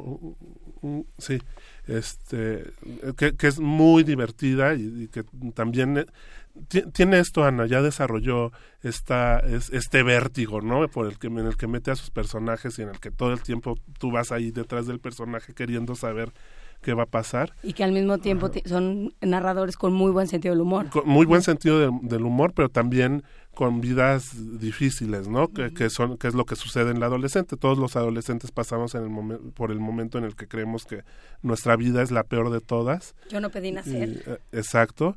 Y, y, creo que este, eso les, o sea, tiene muy bien captada esa voz de, del adolescente, ¿no? Creo. Sí. Tienes también Ella trae la lluvia. Ella trae la lluvia de Marta Rivapalacio, que me parece la autora del literato infantil y juvenil en México en este momento. Eh, ella trae la lluvia. Es otro de estos libros que hablan sobre la migración, sobre ver al otro. Es, es un libro que sucede en, en un ambiente de playa y eso también le da una, una este, pues, una ambientación así como de sopor y de, del calor y de la humedad en el que un niño se está descubriendo, ¿no? Pues está adolescente, está descubriendo el, el amor, su, su atracción por, por las mujeres, pero en el pueblo en donde vive llega una mujer este, que todos empiezan a, relacionar con una bruja y entonces pues todo mundo quiere este, que se vaya esta mujer, ¿no? Y, y, y, él empieza a descubrir cosas en ella que le parece que pues que no tiene por qué irse, ¿no? Y entonces empieza ahí una lucha de, de poderes y una lucha por este eh, por ver al otro, ¿no? Porque los demás vean que en el otro hay un valor y, y que generalmente los niños tienen ese, ese poder, ¿no? Hacer que como están hasta cierto punto libres de, de, todos nuestros prejuicios, ¿no? O sea, nosotros se los vamos pasando, eh, luego, luego nos sorprenden, ¿no? Luego ven en, en, los demás cosas que nosotros no vemos, porque pues nosotros vemos, pues si alguien es güero, si trae el cabello teñido, si este... Eh, cómo se viste, cómo se viste si estudió en tal universidad, si no, sí. y pues los niños no se fijan en eso, ¿no? Se fijan si los hizo reír, si tiene cara de este de malo, si huele mal, ¿no? Y, y de pronto eso pues es muy sorprendente para nosotros. Ella trae la lluvia de Marta Riva Palacio Bon en el Naranjo en que el está naranjo. haciendo esfuerzos interesantes uh, para desarrollar proyectos en México, proyectos editoriales en México y vale sí, la pena. Sí, sí, sí, el, el, fantasma de la Casa del Lago también es, es del naranjo. Eh, y bueno, eh, yo sé que, que tú siempre pugnas por el libro informativo, por el libro que no solamente es literario. Y bueno, esta colección de, este, de ca caja chica de, de ensayos, que no, no, necesariamente son libros informativos, ¿no? El ensayo, pues también es un género literario, pero no es, no es un libro que, no es ficción, pues, y creo que también eso, eso es importante, ¿no? Acostumbrar a los niños y a los jóvenes a que en los libros pues hay muchos géneros y que todos son importantes y que eh, hay muchos formatos y que cada formato nos dice algo y nos sirve para algo y eh, esta colección eh, que comienza con este el, este libro las mujeres son seres de humanos las mujeres son, son seres humanos de Laura Lecona y que continuó este el año pasado con otros tres títulos entre ellos No es normal de Jacobo Dayan. Eh, me parece una colección súper acertada para irla acercando a los niños quizá ya de primaria alta, de, de este 11, 12 años, este, en la secundaria y sobre todo la, la prepa.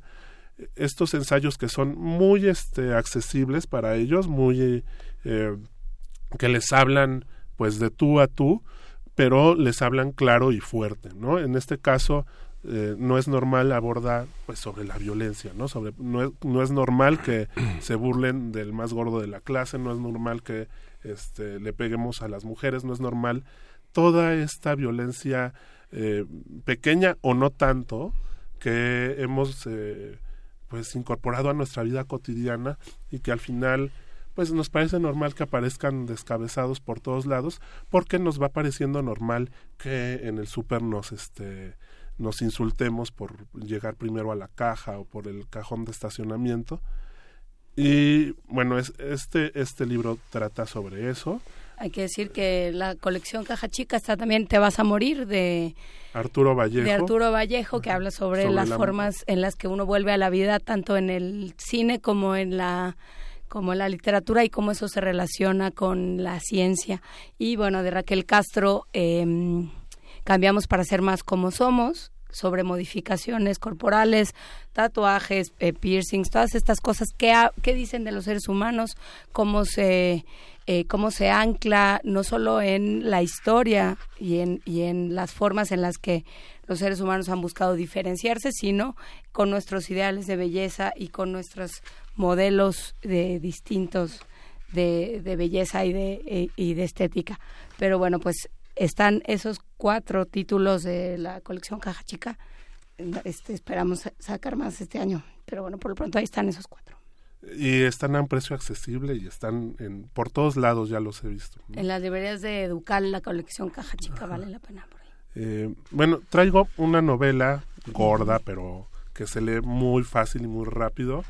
Se llama Barras Bravas, de Juan Carlos Quesadas. Este año habrá mundial hay muchos niños y niñas a las que les gusta el fútbol y ese también es un, un, un, uno de los caminos posibles para llegar a la literatura. Hay muchos libros que abordan el tema del fútbol y que a esos niños que dicen, es que a mí no me gusta leer, pero les podemos... Siempre este, está la más faulera de sí, Mónica La Lavín. más faulera de, de, de Mónica Lavín. Eh, y un montón de libros, ¿no? Que hablan sobre, pues, o que se sitúan en el mundo del fútbol y que me parece que son eh, una puerta por la que se puede acceder a la lectura. Eh, en este caso, Barras Bravas trata, pues, sobre eso, ¿no? Sobre las porras, en este caso la del América, eh, un niño, bueno, un adolescente que está pues en ese momento en el que les quiere caer bien a todos, menos a sus papás, este, se enrola de pronto en una de estas este, porras de, de pues violentas de, de, los equipos de fútbol y llega a este a hacer llega a momentos en los que tienen que tomar decisiones no sobre si sí hacer determinados actos o no hacerlos y cómo eso eh, implicaría cosas para su futuro o no. Y además contado con un, un humor este, muy característico de Juan Carlos Quesadas eh, es un libro que de verdad invito a que lo, a que se los pongan por ahí a, a, los chicos a los que les gusta el fútbol y que lo van a disfrutar mucho también los papás y las mamás no porque es, es un libro muy muy este muy flexible en ese sentido, ¿no? O sea, yo creo que eh, los, los padres entienden cosas de sus hijos cuando leen este tipo de libros que hablan sobre los adolescentes. Sí, hay que decir que, bueno, Juan Carlos Quesadas eh, tiene varias obsesiones, entre ellas eh, Fernando Pessoa y el fútbol. Y el fútbol. Entonces, pues, no es, es un escritor al que se accede como Ana Romero, como Raquel Castro, como Alberto Chimal. como Antonio Malpica, como Javier Malpica, a los que puedes acceder de manera rápida, pero que no son libros superficiales. No, no, no, para nada. Ni, ni, ni, hechos al vuelo, digamos. No, no, no, Y no es un libro para hablar de fútbol, ¿no? Sino creo que es un libro sobre la adolescencia, este en específico, pero en general eh, la, generación de autores que mencionas eh, tienen un trabajo con distintos este, niveles lectores, para niños pequeños, para... Eh, niños que ya están, digamos, en la primaria, para eh, adolescentes, en, que les dan historias eh, divertidas, historias que están situadas en su contexto, pero que tienen su, su jiribilla, ¿no? Que hacen, hacen pensar, hacen llorar, hacen, te estremecen. Hay que decir para todos los que nos están eh, preguntando en redes por ciertos títulos para que los repitamos y demás, que vamos a publicar en en un momento más, acuérdense que somos el gabinete muy, muy reducido esta semana, entonces este no podemos darnos abasto para todo, pero eh, con un poco de calmita, en un rateo más publicamos en nuestras redes eh, los datos de los libros de los que estamos conversando. Eh, nada más para terminar, para cerrar esta conversación, pensando en, en los regalos que pueden traer los reyes, ¿a partir de qué edad regalar libros? desde antes de que nazcan los niños ya deben tener ahí en su cuna algunos algunos libros no de cartoné de, de tela de, de, plástico que puedan este manipular que para que se vayan acostumbrando a la idea del libro pero que también tenga su mamá y su papá ahí un librito de cuentos un librito de fábulas un librito de canciones y arrullos para que pues cuando esté ahí en la cuna a punto de dormir o, despertando ya le estén contando algo y el niño se acostumbre a que la palabra tiene un poder, ¿no? A veces tiene el poder de hacerlos dormir, pero a veces también tiene el poder de hacerlos emocionarse, hacerlos saltar. Entonces creo que este nunca es demasiado temprano para, para regalar libros y tampoco nunca es demasiado tarde. Por supuesto, hay que asomarse a las secciones infantiles de las eh, de, de, las librerías pues estos sí, estos libros de, de, cartón más grueso, de cartoné, eh, los libros, eh, por ejemplo, los de Elmer del Fondo de Cultura que son para latina. Ajá, que se pueden llevar al baño. Que se pueden llevar a latina, que se pueden conversar. Y sí, creo que es muy interesante esto de que, de que dices, no es demasiado tarde, porque sí hay, hay esta idea, sobre todo cuando empiezan a, a, a avanzar en la primaria, a entrar a la secundaria, y se empiezan a perder muchos vínculos, también se pierde el de la lectura, ¿no? Es que de chiquito leía muchísimo y ahora no lee nada. Bueno, pues o regresará o no, pero bueno, pues también qué estamos poniendo a su alcance y cómo se está entendiendo. ahí cerca, ¿no? Y este también aprovechar la tecnología, ¿no? O sea, el niño tiene tablet, pues bájenle una aplicación para que lea Kindle y, y, y cómprenle también este electrónicos, ¿no?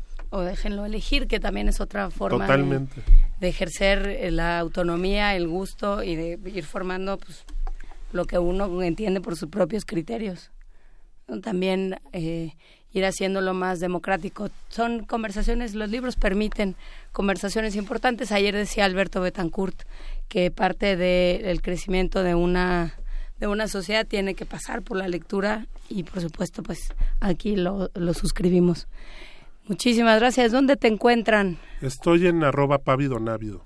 Arroba pavidonávido, él es Luis Telles Tejada, que se suma con, con, con sus propias emisiones a, al carácter viral y microbiano de este programa. Andamos todos bien enfermos. Pero bueno, de lejitos nos vamos a música. Vamos a escuchar El Muro de Alfredo Cardona Peña, una producción Oídos para Tocar. Oídos para Tocar.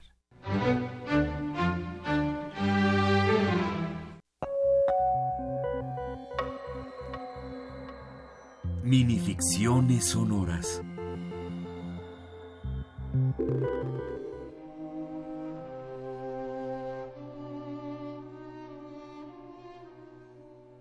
Del cuarto, situado al extremo de un largo pasadizo, salían voces quedas, susurrantes que el silencio alargaba.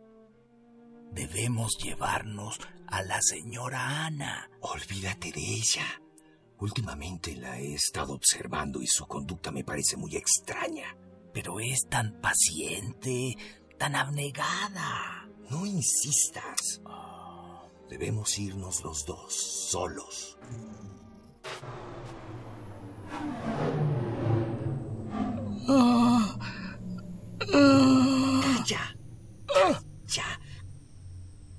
Ganado. Pero verás cómo nos traerá complicaciones. Gracias. Ya me siento mejor. Debemos comunicárselo ahora mismo y salir inmediatamente.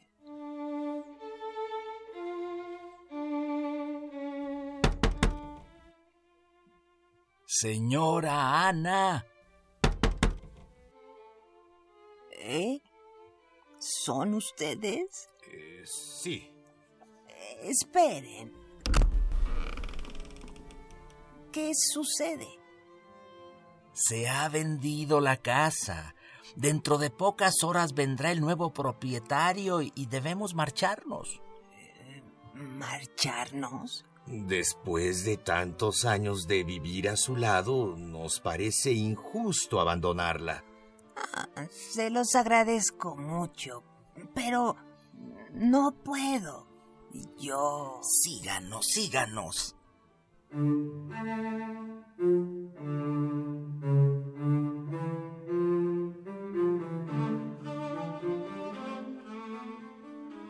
La luz de la vela chisporroteó por el aliento del que emitió la orden, y la anciana, porque la que habían despertado pasaba de los ochenta, comprendió que era peligroso e inútil negarse, y lo siguió, moviendo la cabeza, iluminándose con la vela que temblaba en su mano. Atravesaron en silencio varios corredores. Señores, yo les suplico que me dejen en paz. En cinco años no les he causado molestia alguna. Les he servido bien y... Por eso mismo, señora Ana, por eso mismo. ¿Qué será de usted en esta casa, sola, con gente extraña que no la comprenderá?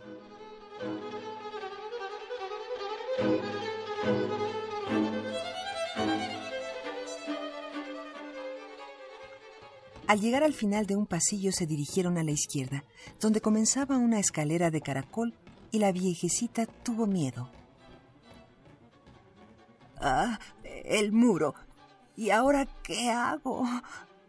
Vaya, vaya, me olvidé de informarles que no podemos salir.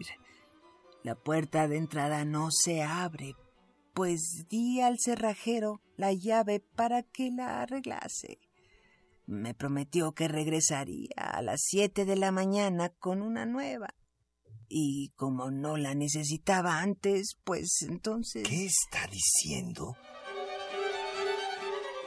Déjese de tonterías. Estaban ya en el sótano, frente a un grueso muro de piedra lamido por el tiempo. Vamos, pronto. Ya está amaneciendo. Avanzaron, pero ella se detuvo. Sintió que la traspasaban con sus miradas brillantes. ¿Qué hace ahí como una estatua? Síganos. Señores, yo no puedo franquear ese muro porque no estoy muerta.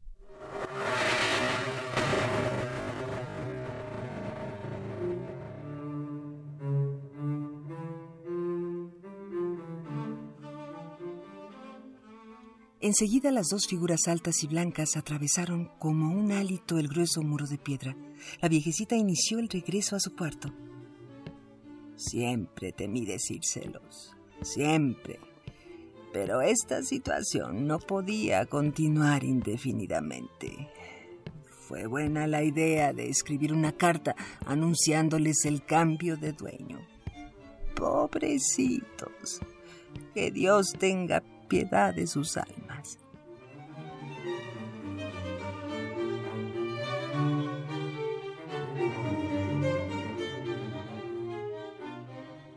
El muro de Alfredo Cardona Peña.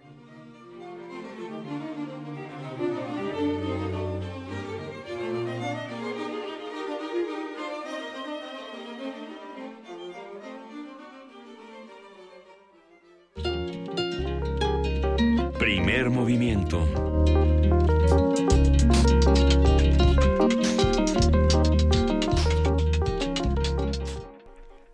de la mañana con 54 minutos y ya nos están compartiendo en redes sociales sus lecturas. Eh, Montserrat Chávez eh, nos manda la recomendación de La Brújula Dorada, esta saga de Philip Pullman, que es ya un clásico en la literatura eh, de fantasía para jóvenes y que por supuesto eh, tiene un lugar muy importante frente a, autores como Lois Lowry, eh, por supuesto lo que después se convirtió en el hit de Harry Potter, pero muchos otros, eh, pues sí, antes de todo eso estaba Philip Pullman. Muchas gracias, Montserrat Chávez, por compartirlo con nosotros.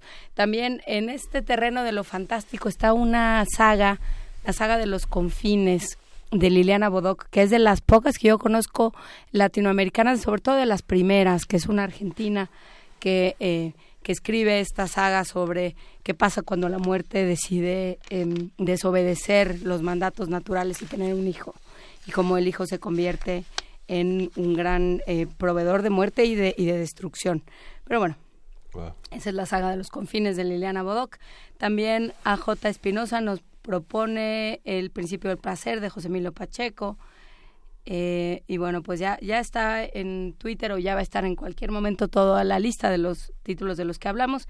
Mayra Elizondo nos manda una infografía de Pictoline interesante sobre eh, la, el vínculo que existe entre los, los juguetes y la posibilidad de que ciertas niñas se acerquen o de que las niñas se acerquen a la ciencia, ¿no?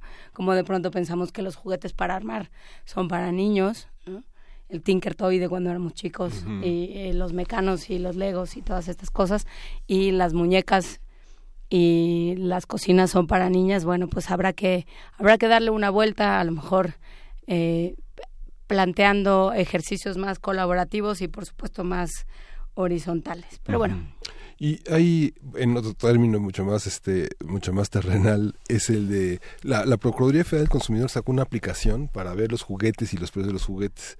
Este, vale la pena descargarla, vale la pena comparar precios. Hay lugares donde los juguetes están pésimamente acomodados, como en bola, y uno no alcanza a distinguir. Hay otros que están muy, muy bien estructurados y es, es, es, muy interesante ver, comparar los precios. Hay, el mismo juguete puede costar 50% menos en otros espacios. Hay que ver todas las tiendas departamentales, las grandes tiendas tienen descuentos muy interesantes. Hay otras que son eh, de mayor acceso económico, para personas de más acceso. Tienen los juguetes muy bonitos, muy bien acomodados, pero también están en lugares más, este, más modestos, digamos, de este espacio de acomodo pero esta aplicación tiene precios, lugares, comparaciones, eh, los accidentes que suelen tener los juguetes y las empresas que no dan garantías, eh, una gran promoción para los juguetes que no son de pilas y que promueven los juguetes artesanales mexicanos. Es muy interesante. Sí, que tiene que ver también con, eh, con la idea del juego, ¿no? Si uno observa ahora que hay eh, muchos muchos hijos únicos, que las familias se han hecho más chicas, lo difícil que es enseñarle a un niño a jugar, ¿no? Porque eso también se aprende y eso también se va eh, se va modelando, ¿no? Lo difícil que es entender el lugar que tiene uno frente al otro, el trabajo eh, colaborativo, la organización entre pares, la, eh, resolución de conflictos, todo eso también se aprende en el juego y también para eso también ayudan ciertos juguetes y ciertos juegos, ¿no? Un juguete como los libros de los que hablaba ahora em, ahora Luis Telles, si es un juguete que solo permite una forma de juego y, eh, que se acaba y se, se, agota el juego en la, el primer día, pues, pues es una pésima inversión. Busquemos eh, juguetes que duren. que duren y que permitan muchos tipos de juegos y muchos tipos de colaboraciones. Así es que bueno, buena suerte a los Reyes Magos en estas empresas.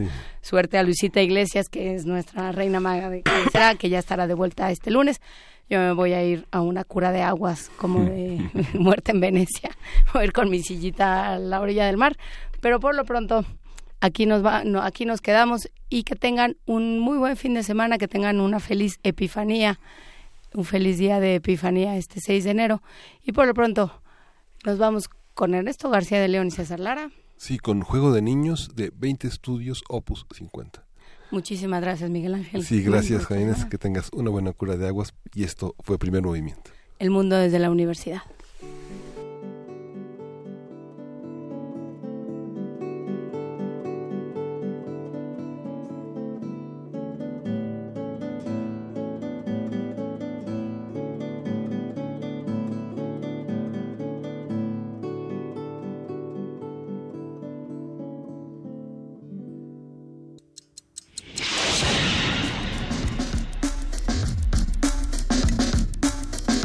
Radio UNAM presentó